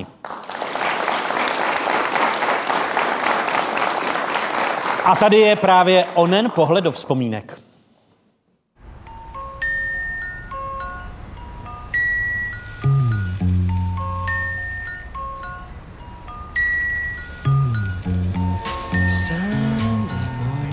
Já jsem Václava Havla začal fotografovat týden před jeho volbou. Ten den D byla ta inaugurace, kdy jsem ráno dvacátého devátého prosince devatenáct osmdesát devět zazvonil u jeho bytu a to bylo mý první focení Václava Havla. Z toho vznikla vlastně taková ta ikonická fotografie, jak sedí v pracovně za stolem s výhledem na nábřeží. Absolutně neexistovala role osobního fotografa. Tak tohle je ta kniha, kterou jsem dělal. Prostě jsem ten první půl rok, tři čtvrtě rok stejně chodil na ten hrad jako do hodin klavíru, tak jak se mi chtělo, nemyslitelný dneska, ale mně se chtělo hodně, takže jsem samozřejmě docházel a s Václavem Havlem cestoval po republice a po světě. V tom věku dvacet šest let a v té atmosféře porevoluční to byl všechno punk, velká jízda a myslím si, že tak, jak se to učili poradci Václava Havla dělat svou práci, tak jsem se vlastně učil za pochodu i já některé věci. Jediné, co jsem opravdu věděl, je, že ten čas jednou ukáže, jestli to bude nebo nebude k něčemu. Myslím si, že to je prostě svědectví doby. Jo. Je to svědectví o tom, jaký jsem byl já, jaký byl Václav Havel, jaký byli lidi kolem mě, jaký jsme byli ve společnosti, nebo jak se společnost chovala. A takhle to šlo, bylo to strašně našlapaný, hektický.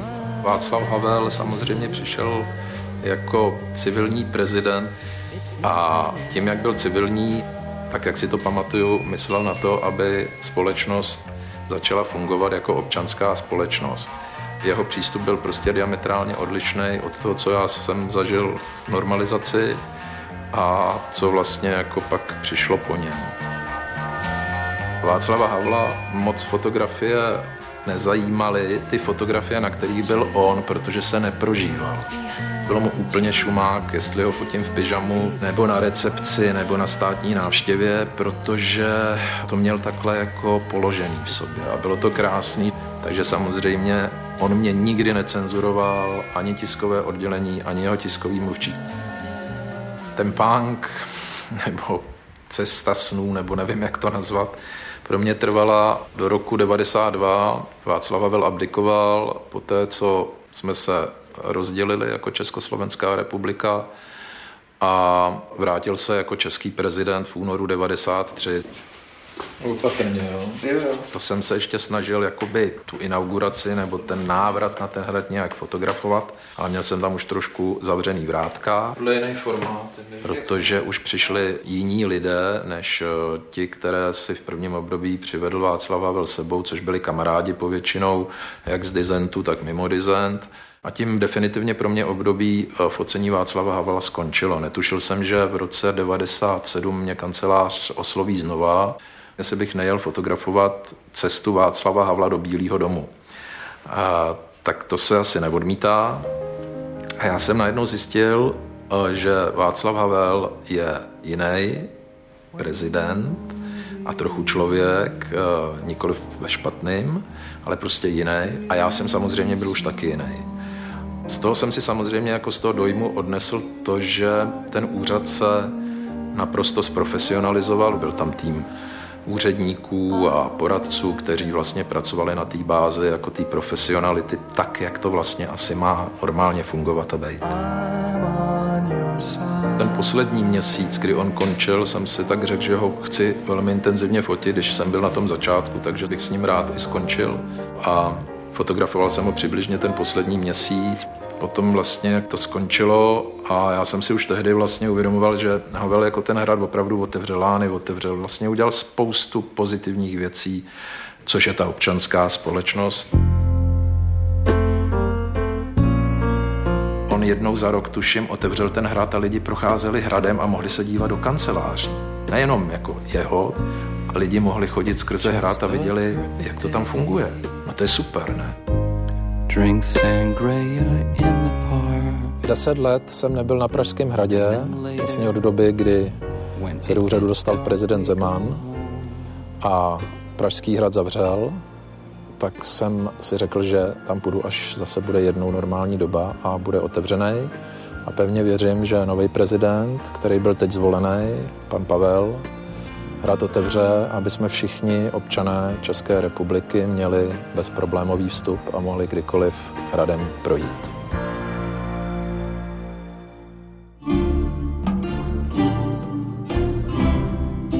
prezidentské trauma.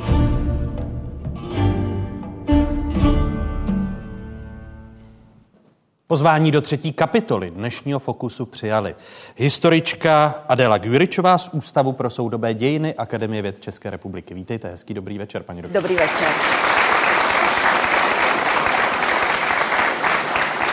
A naším hostem je i ústavní právník, vedoucí katedry politologie a sociologie právnické fakulty Univerzity Karlovy, profesor Jan Kysela. Hezký dobrý večer. Dobrý večer. Paní doktorko, začnu u vás. Vzpomínal Tomky Němec na Václava Havla. Když jsme tady mluvili o idealizaci si panovníků a panovnic v minulosti, idealizujeme si Václava Havla? Ale tak samozřejmě. To jako politická historička vám vlastně bude vyprávět poměrně pýtický příběh o, o chlapci ve svetru, kterého jsme vítali jako nějakou takovouhle úplnou, symbolickou, estetickou a všelijakou změnu. A on zároveň dělal od první chvíle hrozné chyby. Takže to, že... Teď máte na mysli, ne, nemyslíte ty dlouhé kalhoty a tam krátké, pardon, jasně, krátké kalhoty. Ano, délka kalhot byla, byla jedna... Ne, ne, ne, myslím právě opravdu chyby politické, chyby, chyby jako rétorické, chyby v oslovování společnosti. Jo, my to teď vnímáme jako, že to byl ten chytrý řečník, kterému tleskaly všechny parlamenty světa, ale jemu prostě netleskala velká část československé veřejnosti. A netleskala mu proto, že se nějakým způsobem obouval do, do jako segmentů společenských, které neznal. To myslím teď ten jeho první projev a, a, nebo první projevy, v nich se několikrát navezl do, do panelákového lidu. Jo? A nebo, nebo to bylo celé Slovensko. Jo? To, že on na ně zapomínal, že vykonal tu první zahraniční cestu do Německa, nikoliv do Bratislavy. To, jak si myslel, že je jednoduché být československým federálním prezidentem a jak málo si uvědomoval, že je prezidentem českým a, a jako z té Prahy nedohledal dohlédne moc daleko, tak tohle nebylo celou společností vnímáno. Kromě toho, že se to pak spojilo i vlastně jakoby s ekonomickými dopady eh, transformace. Jo, a to, to, že on zbro, řekl, jak zbrojní ten, průmysl na Slovensku. Přesně, jo, to se zdálo, že jako zařídil Havel, samozřejmě, že nezařídil, ale byl první, kdo o tom mluvil, že ten zbrojní průmysl tady nemá mít žádné místo. No a hm, spousta lidí žila v malých městečkách na Slovensku, které právě v těch továrnách všichni pracovali. Možná to nepochopení Havlovo nepochopení přispělo podle vás jako historičky i k erozi Československa vzestupu těch většímu vzestupu nacionalistických sil na Slovensku? To nejde říct, že za to mohl, ale rozhodně to jako, jako skvěle vyjadřoval to, to nepochopení české. Jo, to kolikrát on, on šlápl do nějakého nevábného českého bahna v tom, když myslel, že mluví jako rozumně o Československu, tak tohle, tohle symbolizoval skvěle. Už dvacátého třetího ledna devatenáct set devadesát odstartoval pomlčkovou válku. Byl to opravdu on, kdo to udělal tím, že myslel, že je velmi jednoduché přejmenovat Československou socialistickou republiku na Československou republiku. To je přece neutrální. No a na Slovensku to vůbec neutrální nebylo. Prezidentské trauma, to je název této kapitoly. Když Václav Havel právě rozpad Československa považoval za své, i za své osobní trauma, když si vezmeme jeho vzpomínky. Ale to prezidentské trauma, součást moci výkonné a přitom pravomoce, které mají být omezeny. Miloš Zeman teď nově nastupujícímu prezidentovi říká: vy i já jsme přímo zvolení, historicky poprvé, a máme malé pravomoci.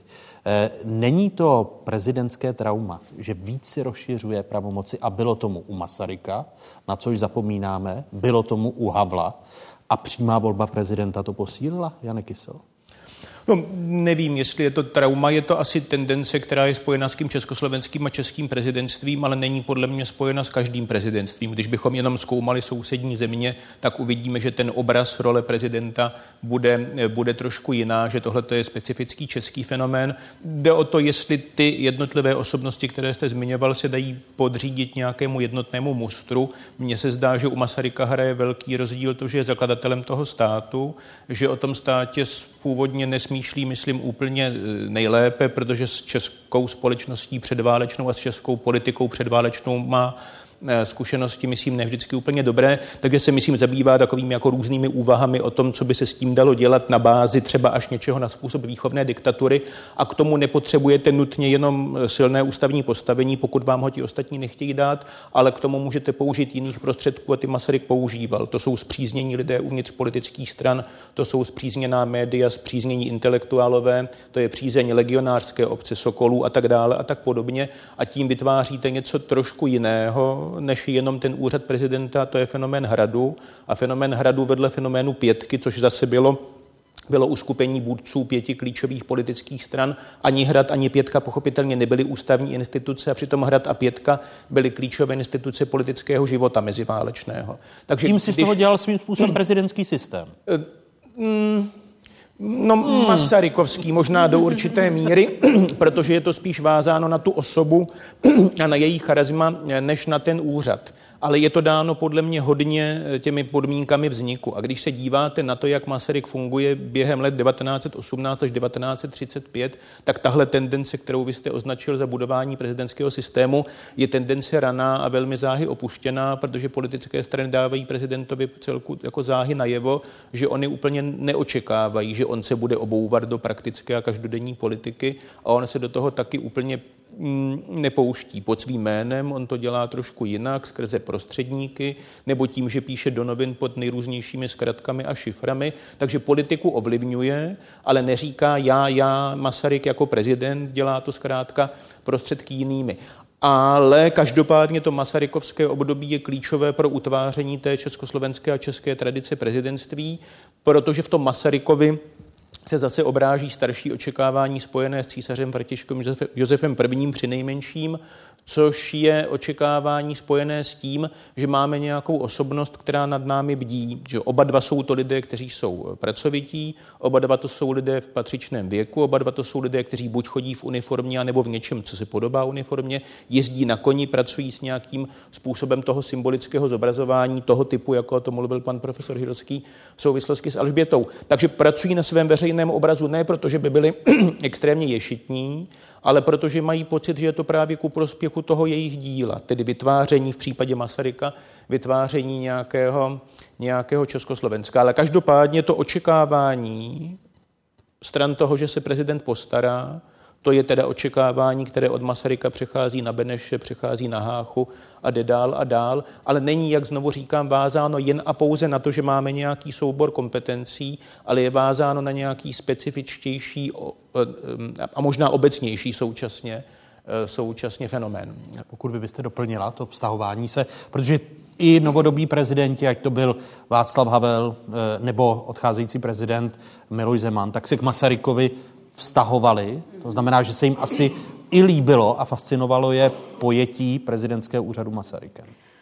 E, jo, tak teď se k němu vztahovali prakticky všichni prezidentští kandidáti v té poslední volbě. Jo, je to určitě obraz strašně silný a je potřeba říct, že my ho máme prostě překrytý tím mýtem. Jo, já, když se to řekne, tak i mně jako analytickému jako typu se vybaví ta něžná fotografie, jak Masaryk drží tu holčičku a je dojat, a nebo případně někde důstojně stojí na koni. Jo, takže to opravdu je, to, to překrývá tu, tu prakticky politickou linku, kterou pan kolega Kysela tady popisoval, tu, tu jako infiltraci ostatních politických stran, to, to vytváření opravdu nějaké, nějakých jako spojenců a, a, a takové jako klaky v médiích. Tohle všechno Masaryk byl a tím vším i on strašně tu společnost přinejmenším nějak tu, tu politickou, kulturní rozděloval. Ale je pravda, že ještě moje generace opravdu jako zažila to, že jsme někdo měli ty babičky, které si vzpomínaly na tu situaci, když pan prezident přijel do našeho města. Jo? Takže tohle jako ještě já, tuhle paměť jsem nějak zažila. Myslíte, ano? Jenom, jenom do toho ještě vstoupím. Když se totiž obecně zamýšlíte nad tím, proč vlastně máme hlavy státu, ať už to jsou panovníci, prezidenti a tak dále, tak pomineme-li ty hlavy státu à la Francie nebo Spojené státy, kde od nich očekáváme, že vládnou, tak ti ostatní nevládnou, ale přesto je z nějakého důvodu máme. A ten hlavní důvod, proč je máme, je právě ta symbolická reprezentace politického společenství, že oni jsou výrazem nějaké jednoty, nějakým integrujícím prvkem. A když se právě podíváte zase do toho období vzniku Československa, Slovenska do toho malého Rakouska, tedy do státu, který drží pohromadě teda velmi ledabyle, no tak potřebujete vytvářet nějaký jednotící prvek a ten Masaryk má určitý potenciál, že se do něj teda leckdo promítne. Protože on přece o sobě říká, že je Čechoslovák, protože pochází z československého pomezí, má českou i slovenskou krev. On je člověk, který je schopen oslovovat Židy, mimo jiné kvůli Hilsneriádě. On je člověk, který je schopen mluvit s Němci. A můžeme jako přidávat další a další skupiny, pro které může být přijatelným reprezentantem. Takže z hlediska státotvorného je vlastně dost účelné ten jeho kult pěstovat, což ale neznamená, že když se změní ty podmínky, že máme pěstovat kult jednoho každého prezidenta. Jakkoliv k tomu máme samozřejmě tendenci, protože když bychom se podívali po roce čtyřicet osm, tak je to zase teda variovaný kult prezidenta Gottwalda, zase v určité roli budovatele toho nového systému na půdorysu toho předchozího předúnorového.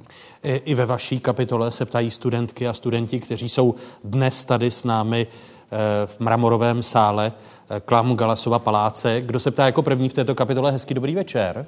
Dobrý večer, mé jméno je Barbara Bubiková a jsem studentkou Pedagogického lycea v Mostě. Můj dotaz je směřován na paní doktorku Gjuričovou. Paní Gjuričová, na konci šedesátých let dvacátého století se stal naším prezidentem pan generál Ludvík Svoboda a jeho jméno se tak stalo jakýmsi symbolem pro nás. A nyní nově zvolený prezident, pan Petr Pavel, je také generálem. Jaké si myslíte, že mají tyto dvě osobnosti nějaké spojení nebo nějaké podobné rysy? Moc děkuju za tu otázku, ta je teda opravdu hrozně zajímavá. Já jsem myslela, že to někde řeknu jako bonmot, že tohle je taky generál, ale připadá mi to zase historicky, to Svobodovo zvolení vlastně jako zajímavé něčím jiným, než že byl, než že byl voják. Tam totiž za socialistické diktatury bylo to, to zachování prezidentství vlastně docela výjimečné. Jo? Ne všechny komunistické země měly toho prezidenta buď vůbec, anebo, anebo po celou dobu existenci toho režimu, existence toho režimu. A Československo v tom teda bylo výjimkou. A je veliká otázka, proč to tak bylo. Jo? Nejdřív se zdálo, že to jako komunistická strana udělala takticky, aby vzbuzovala zdání, že se toho tolik nezměnilo a tak dále. Ale ona vlastně občas sáhla k těm prezidentům, když potřebovala nějakou takovouhle symbolickou postavu, přesně jak o tom tady pan kolega Kysela mluvil. A právě generál Svoboda vlastně měl nahradit toho najednou viděného a, a skorumpovaného, najednou tedy jako nahlédnutého jako skorumpovaného prezidenta Novotného. A dokonce se na chvilku v ulicích Prahy a českých měst jako rozjela jakási kampaň, přestože nikdo jiný než generál Svoboda nekandidoval. Takže, takže tohle byl jako, on byl zvolen za pár dnů, byl zvolen velmi jednoznačně, sice jako v tu chvíli velmi výjimečně tajnou volbou v parlamentu a tak dále, ale jako na chvilku se probudilo tohleto české bojování o prezidenta a je to strašně zajímavý incident. To, že ta velmi, řekla bych, jako sekulární, laická a anti, obvykle antimilitaristická česká společnost teď takhle vzývá profesionálního vojáka, je pro mě velké překvapení. Ale možná je to tím masarykovským střihem vousu. Děkuju vám. Jane Kyselo. No a plus je to asi ta poptávka po profesionalitě. Jo, protože máte-li za sebou období teda takového dosti pokleslého prezidentství Miloše Zemana, tak v zásadě, přestože je asi zřejmé, že ať by byl zvolen v zásadě kterýkoliv z těch kandidátů, tak by to bylo lepší, tak přesto jsou mezi nimi určité rozdíly a tenhle kandidát podle mě vyzařuje určitou energii, která se dá možná vyjádřit tím slovem profesionalita, takže čeká-li někdo profesionální výkon, třeba toho opraváře Praček, tak tady to může... Byly tam i některé profesionálky. To je nepochybně pravda. Další otázka. Hezký dobrý večer. Kdo se ptá? Dobrý večer, já jsem Tomáš Jedac z Pražského gymnázia Arabská a chtěl jsem se vás obou vlastně zeptat, jaký je váš názor na to, že český prezident se vlastně volí spíše emocemi než nějakou racionalitou? Souhlasíte apropos s touto? Vy si myslíte, že se volí víc emocionalitou než racionalitou? Mně to tak přijde, ano. Uh, souhlasíte s touto hypotézou? Já si to taky myslím. Já si to taky myslím. A nejenom, že se tím vybírá ten prezident, ale hlavně se tím dává jako váha té volbě. Jo, já vlastně jako jsem se neradovala z té strašně vysoké účasti a z té strašné angažovanosti české veřejnosti v prezidentské volbě, protože jsem zase racionálně já nahlédla, že tohle není ta volba, o kterou jde nejvíc. Tohle je prostě jako vlastně ouřada, který má rozdávat ty profesury. spory a my se tady jako v tom točíme jako navzájem v těch rodinách. Ale víte, mnohem vidět, více vás jde... oba pozvou na, inaugura... na, na inauguraci. Ano, já taky, ano. Taky už se chystám. Ale, ne, ale jako, že přece jde mnohem víc o ty parlamentní volby, které pak budou rozhodovat o tom, jestli zprivatizují zdravotnictví nové vlády nebo co. A stejně tak hodně jde o, o volby komunální, kde se rozhodne o tom, jestli vám prodají prostě zastávku autobusovou pod zadkem. Jo, takže v tomhletom mně připadá, že ty prezidentské volby přeceňujeme a jsou vysoce emocionální a stala jsem, tady jsem se rozčílila.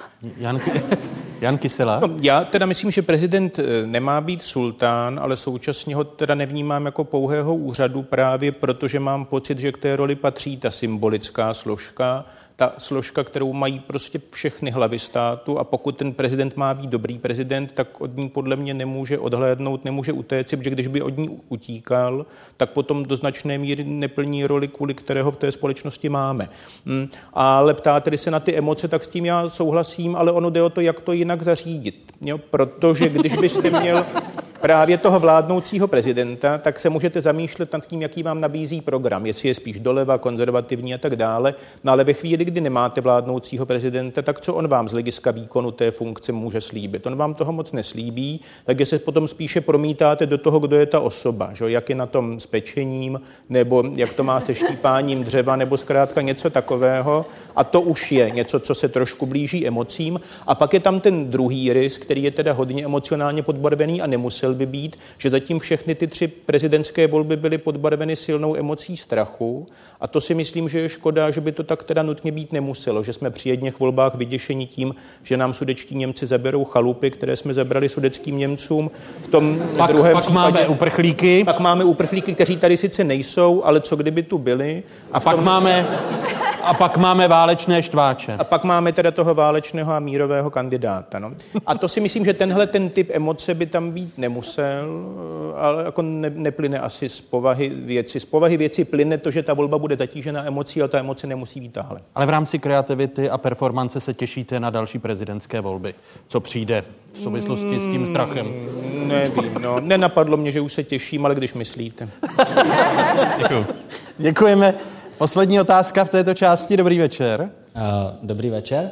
Moje jméno je Petr Kvasnička, přijel jsem za váma z Mostu, z Pedagogického lycea a chtěl bych se zeptat teda přednostně pana Kysely, ale když mi odpoví i tady uh, druhá osoba, uh, tak budu jenom rád. Chtěl bych se zeptat, uh, že oproti ostatním zemím máme v Česku, má v Česku náš prezident velmi omezenou moc, ale zároveň ve světě existují poloprezidentské republiky, kde prezidentu moc má větší a kde se větší měrou zapojuje do té výkonné moci.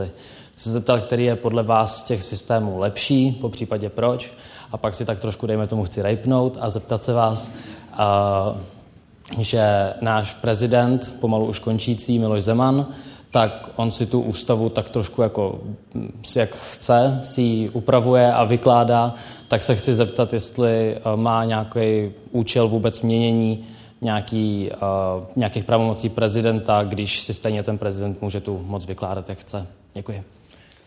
Hmm.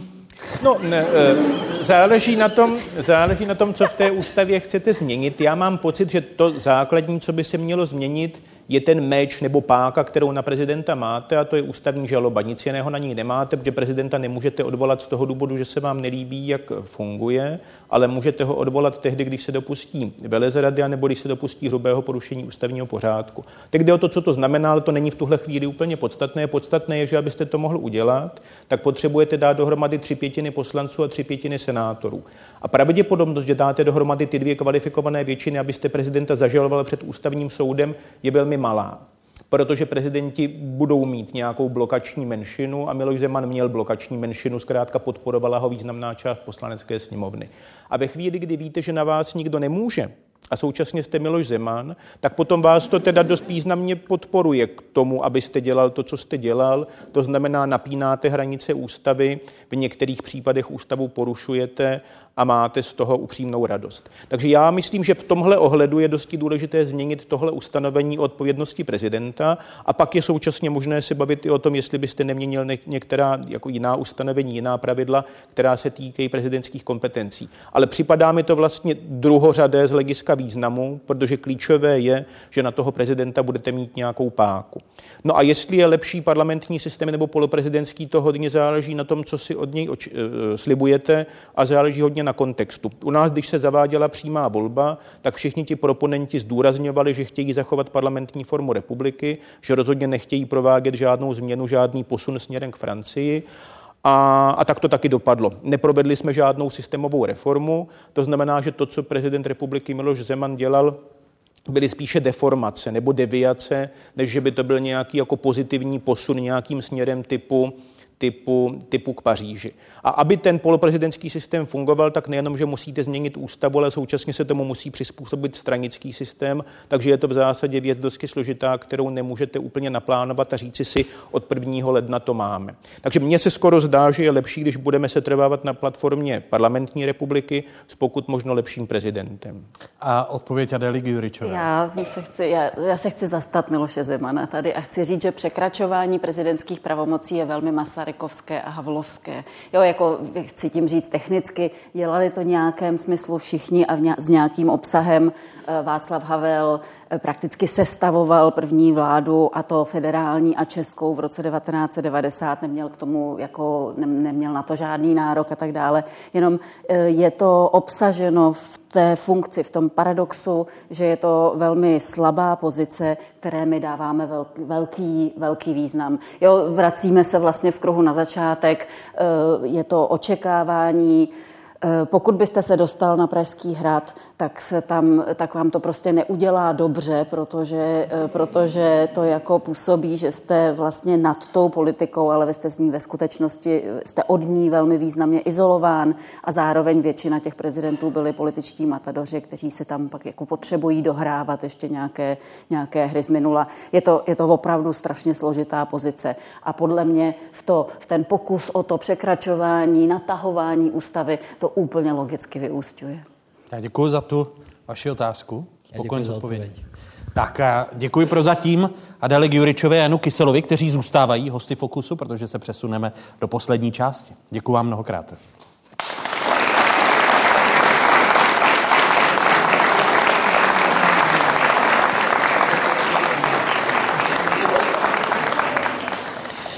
Jak by si představovala čelního představitele našeho státu mladá generace, která je dnes tady s námi, tedy studentky a studenti? A co by udělali, pokud by byli vladařem či vladařkou? Na to jsem se ptal studentek a studentů Gymnázia Jiřího z Poděbrad právě ve středočeských Poděbradech.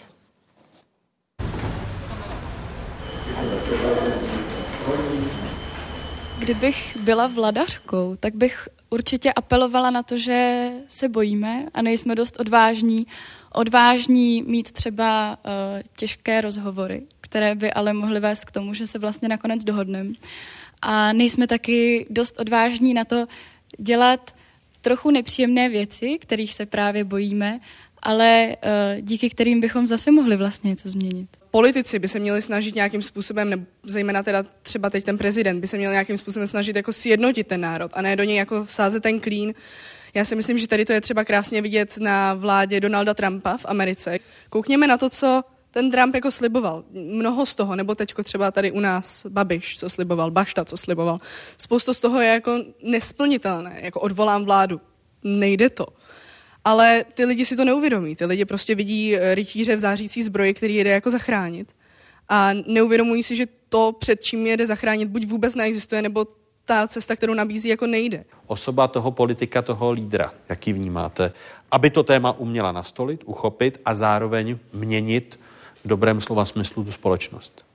Já myslím, že my často děláme tu chybu, že hledáme uh, druhého Havla. A... A vlastně si myslím, že to, proč ho hledáme, je to, že toužíme po jako velké lidskosti. Ale najednou, když nám někteří kandidáti ukazovali svoji lidskost, tak jsme jako couvali a vlastně se nám to jako hrozně nelíbilo. Já si myslím, že prezident je něk- někdo, kdo je volen jako, řekněme, možná nějaký přežitek až té naší potřeby mít toho jednoho vůdce v čele toho národa, možná řekněme. Může to být nějaký přežitek ze středověku, kdy tam máme toho krále, toho jednoho reprezentanta. A myslím si, že je to falešná vlastně falešná představa nebo fale, falešná touha mít tu jednu silnou osobu, že to je něco, co si projektujeme do té osoby, ale vlastně uh, myslím si, že je to přesně, myslím si, že je to chyba, myslím si, že je to škoda a myslím si, že dneska, dneska, dneska už by se to mělo posunout jinam. Matěj? Víceméně jako souhlasím, ale zároveň bych jako měl otázku, kam bychom se tady měli upínat. Dejme tomu, že já osobně tady prezidenta vnímám jako, ačkoliv dobře víme, že, nemáme, že jako nemá takové uh, pravomoce, ale vnímám právě to nějakou tu schránku té jednoty toho národa, který, který ho pak vlastně prezentuje v zahraničí. Já vlastně tohleto na prezidentovi vidím jako tu největší jeho moc, jak vlastně nás ten celý národ bude prezentovat, protože dobře, můžeme vyslat pár jako lidí, dobře, no nějaký jako do ciziny, ale furt právě uh, obecně na toho člověka působí opravdu ten charismatický člověk, kdy opravdu ten jeden člověk tam stojí v tom čele. Veroniko? A tak dle mého by prezident měl být hlavně obyčejný člověk, který bude chodit mezi nás, který se nebude zavírat, který se bude zajímat a bude nám hlavně naslouchat.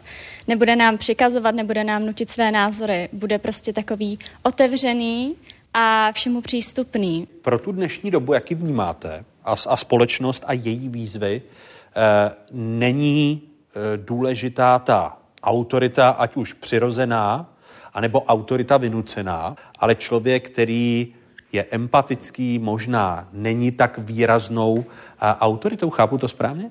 Já si myslím, že to pro dnešní dobu je lepší, ale nemyslím si, že jako Češi jsme na to připraveni, protože my prostě chceme toho silného prezidenta. My máme ty naše národní hrdiny, ke kterým zhlížíme a pořád se k ním vracíme. Ale teď, teď mi jde o to, jestli vás napadá s těmi tématy, o, kterými jsme se, o kterých jsme se bavili, uh, jestli vás jako napadá země jako inspirace uh, pro ať už třeba typ toho lídra, nebo v řešení těch, těch témat, která jsou palčivá a která považujete za důležitá z hlediska vaší generace. Vlastně ta myšlenka té konstituční monarchie je vlastně docela hezká. My také můžeme být na svého prezidenta hrdí, ale máme ho tady pět až deset let, pak přijde někdo jiný a my jsme zase naštvaní, že tam ten byl lepší a tak, ale vlastně Uh, střída... Ať si to dědí, říkáte. No, ale, střída, ale střídání těch monarchů je takové přirozené. A pokud je to teda ta reprezentativní figura, tak myslím, že má i jakoby, pokud podíváme se třeba na tu Británii, tak má i větší potenciál třeba spojovat tu společnost. Po Miloši Zemanovi by tedy měla nastoupit Kateřina. Jak říkám, pro Českou republiku je to už takové jako, spíš takový sen, ani ne sen, prostě nereálné. Já si myslím, že tak obecně, a to až, tu, až, až už to platí pro země, režimy, ideologie, hlavně lidi, ty taky, e, není ideální si idealizovat absolutně jako cokoliv, protože úplně každá země má nějaký problémy. Myslím si, že bychom neměli nic idealizovat, s tím určitě souhlasím, protože myslím si, že určitě neexistuje nic perfektního a vždycky je důležité Um, počítat vlastně uh, sami se sebou a um, nespolíhat na to, že nějaký ten perfektní prezident přijde a že nás, uh, že nás zachrání ze všeho.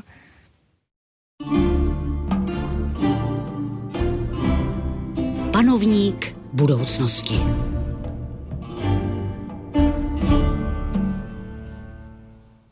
Panovník budoucnosti právě v otázkách budoucí generace, generace, která je dnes tady s námi a šestice našich vzácných hostů. Kdo se ptá a v té poslední kapitole? Hezký dobrý večer. Dobrý večer, jmenuji se Matouš Tichý, jsem z Gymnázia Arabská a chtěl bych se zeptat pana Kysely. To téma uh, již bylo zde uh, trošku uvedeno na to, zdali vlastně silný prezident dnes znamená, že se musí pohybovat na hranicích pravomocí, které mu ústava přiděluje?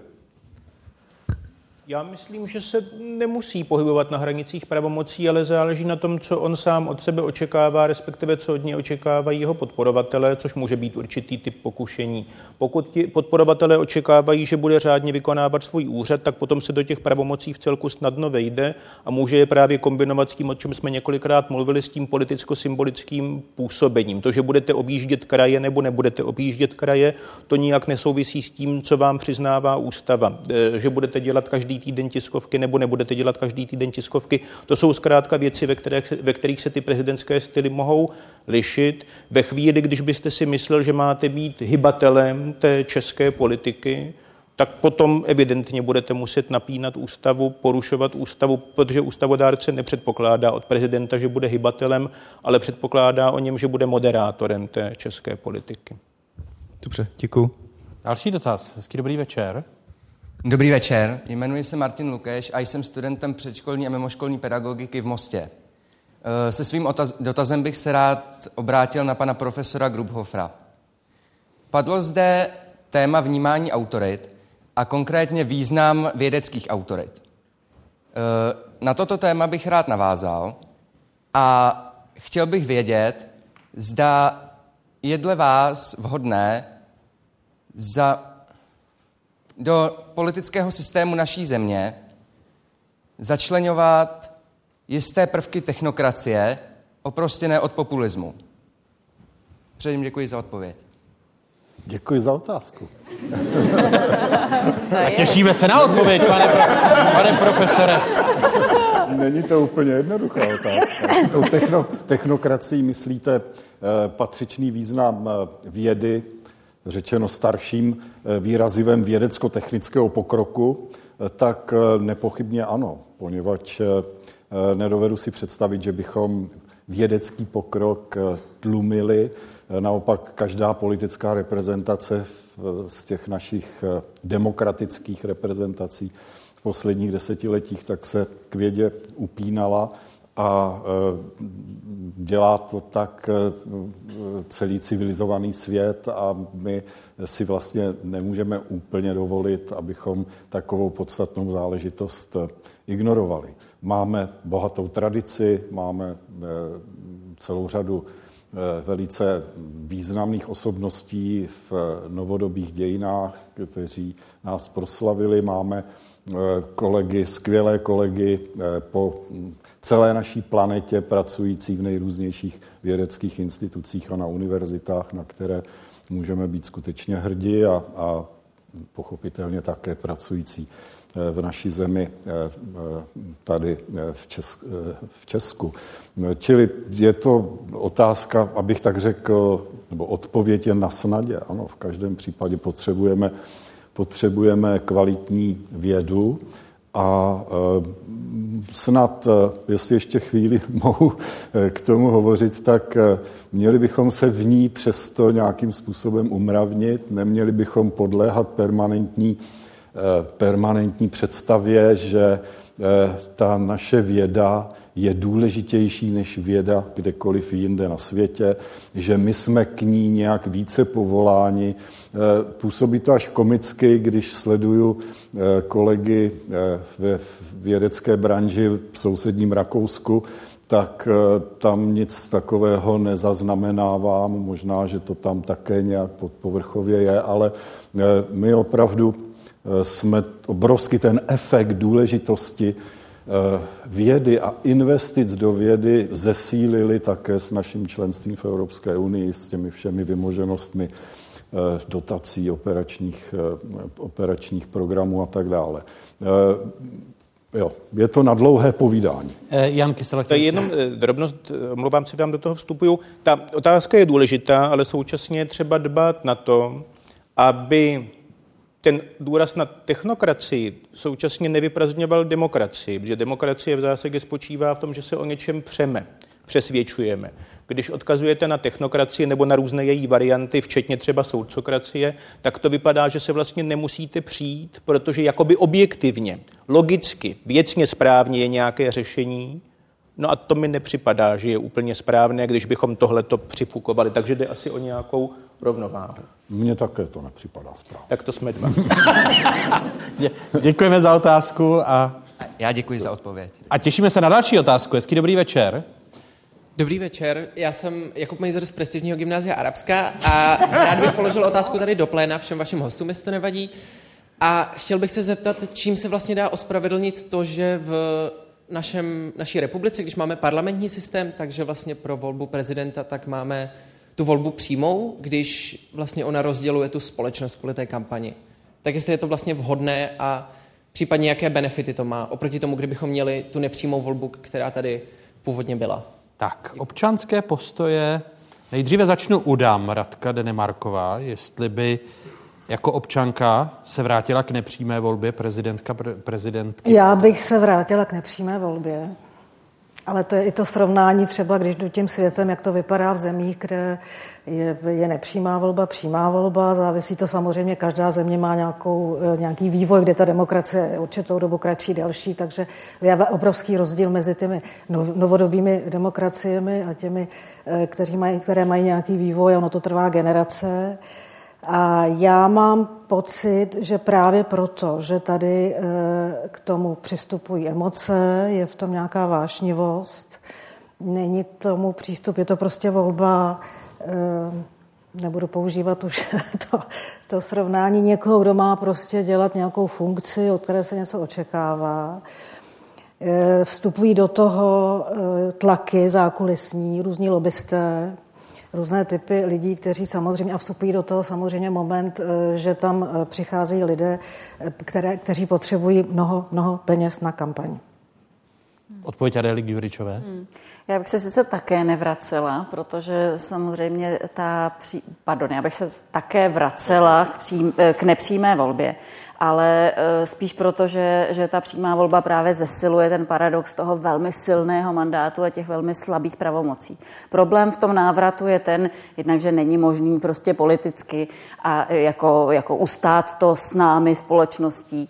To bychom křičeli. Právě, ale, ale jako ty nepřímé volby, které jsme zažili v tom demokratickém dvacetiletí, bohužel byly velmi nevábné, byly plné lobbystů, tlaku a nebylo to nějaké citlivé hledání kompromisu a, a jako poměřování politických e, pozic v kultivované společnosti. Takže je, to, je těžké proto argumentovat. Jakkoliv myslím, že ten paradox prožíváme extrémně silně právě kvůli přímé volbě. Odpověď pana profesora Martina Hilského? Já bych byl asi pro tu nepřímou volbu, pro tu parlamentní volbu. Z jakých důvodů? Z těch důvodů, že je to méně zneužitelné a že možná ta nepřímá volba může omezit jistou svévoli a podobné věci. A myslím si, že svým způsobem, když máme parlamentní demokracii, tak, tak ta volba nepřímá by s tím docela dobře harmonizovala. Martin Vyhoda? Já se připojím k mým předřečníkům a jsem rovněž pro nepřímou volbu. Z jediného prostého důvodu. Naše společnost žije v permanentním stresu z nejrůznějších politických kampaní.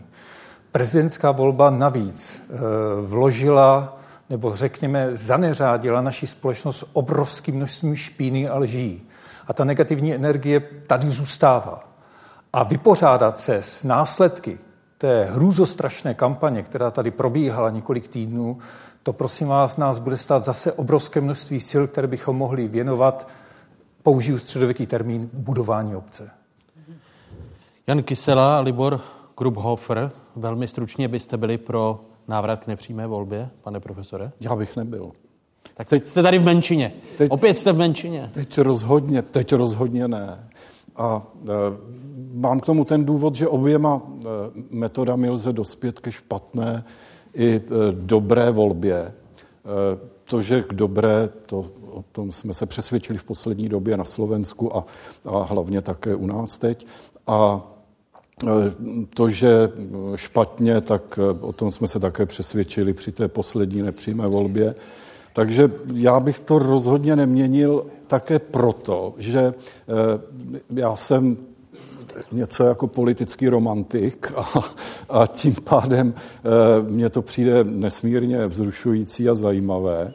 Všechno to, co se kolem toho odehrává. A krom toho v nepřímé volbě vzniká vlastně prakticky jistota, že ten příští prezident se bude rekrutovat zase z nějaké politické strany, to je s vysokou pravděpodobností vlastně dáno, a že to bude vlastně už profesionální politik, zatímco nepřímá volba nám umožňuje přeci jenom dostat do čela země zajímavou, zajímavou personu. Jan Kysela? Pozitivním slova smyslu. ona může být eklhaft jak ta přímá, tak ta nepřímá volba. Když my říkáme přímá a nepřímá, tak si představujeme ty české reálie, ale ona ta nepřímá nutně nemusí znamenat, že, že volí parlament. To může být nějaký širší voličský sbor, jako to vidíme v Itálii nebo v Německu, kdy do toho pustíte regionální politiky, to prostředí proměníte. Zdá se mi, že třeba ty německé příklady ukazují, že nemusíte být nutně čistě profesionální politik na to, abyste mohl být zvolen. Takže odhlédneme-li od toho, že je nepravděpodobné, že by se to stalo, tak se mi zdá, že z důvodů systémových je ta nepřímá volba lepší, jednak proto, že pro tu parlamentní formu vlády je vlastně ideální monarcha. A teď hledáme někoho, kdo je legitimitou blízký monarchovi, a to je spíše ten s tou nepřímou volbou, než ten s tou přímou volbou. A pak jsou to ty dopady na společnost, které já považuji vlastně za zbytečné a současně brutální. Děkuju za poslední otázku, která padla v dnešním Fokusu, a děkuji za vaše odpovědi.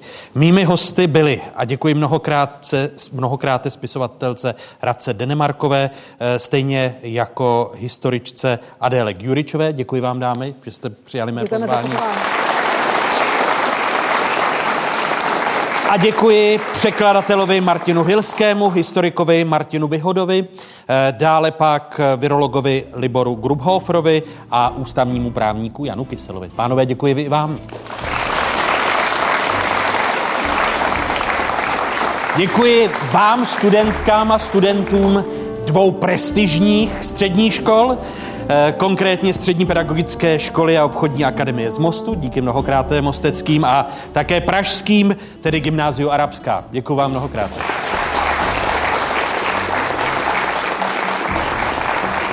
Díky i hlavnímu městu Praze, že jsme mohli vysílat z mramorového sálu Klam Galasova paláce, který je právě v majetku hlavního města Prahy. A díky vám, divákům z Pravodajské dvacet čtyři, těším se na další Fokus a za měsíc opět nashledanou. Díky.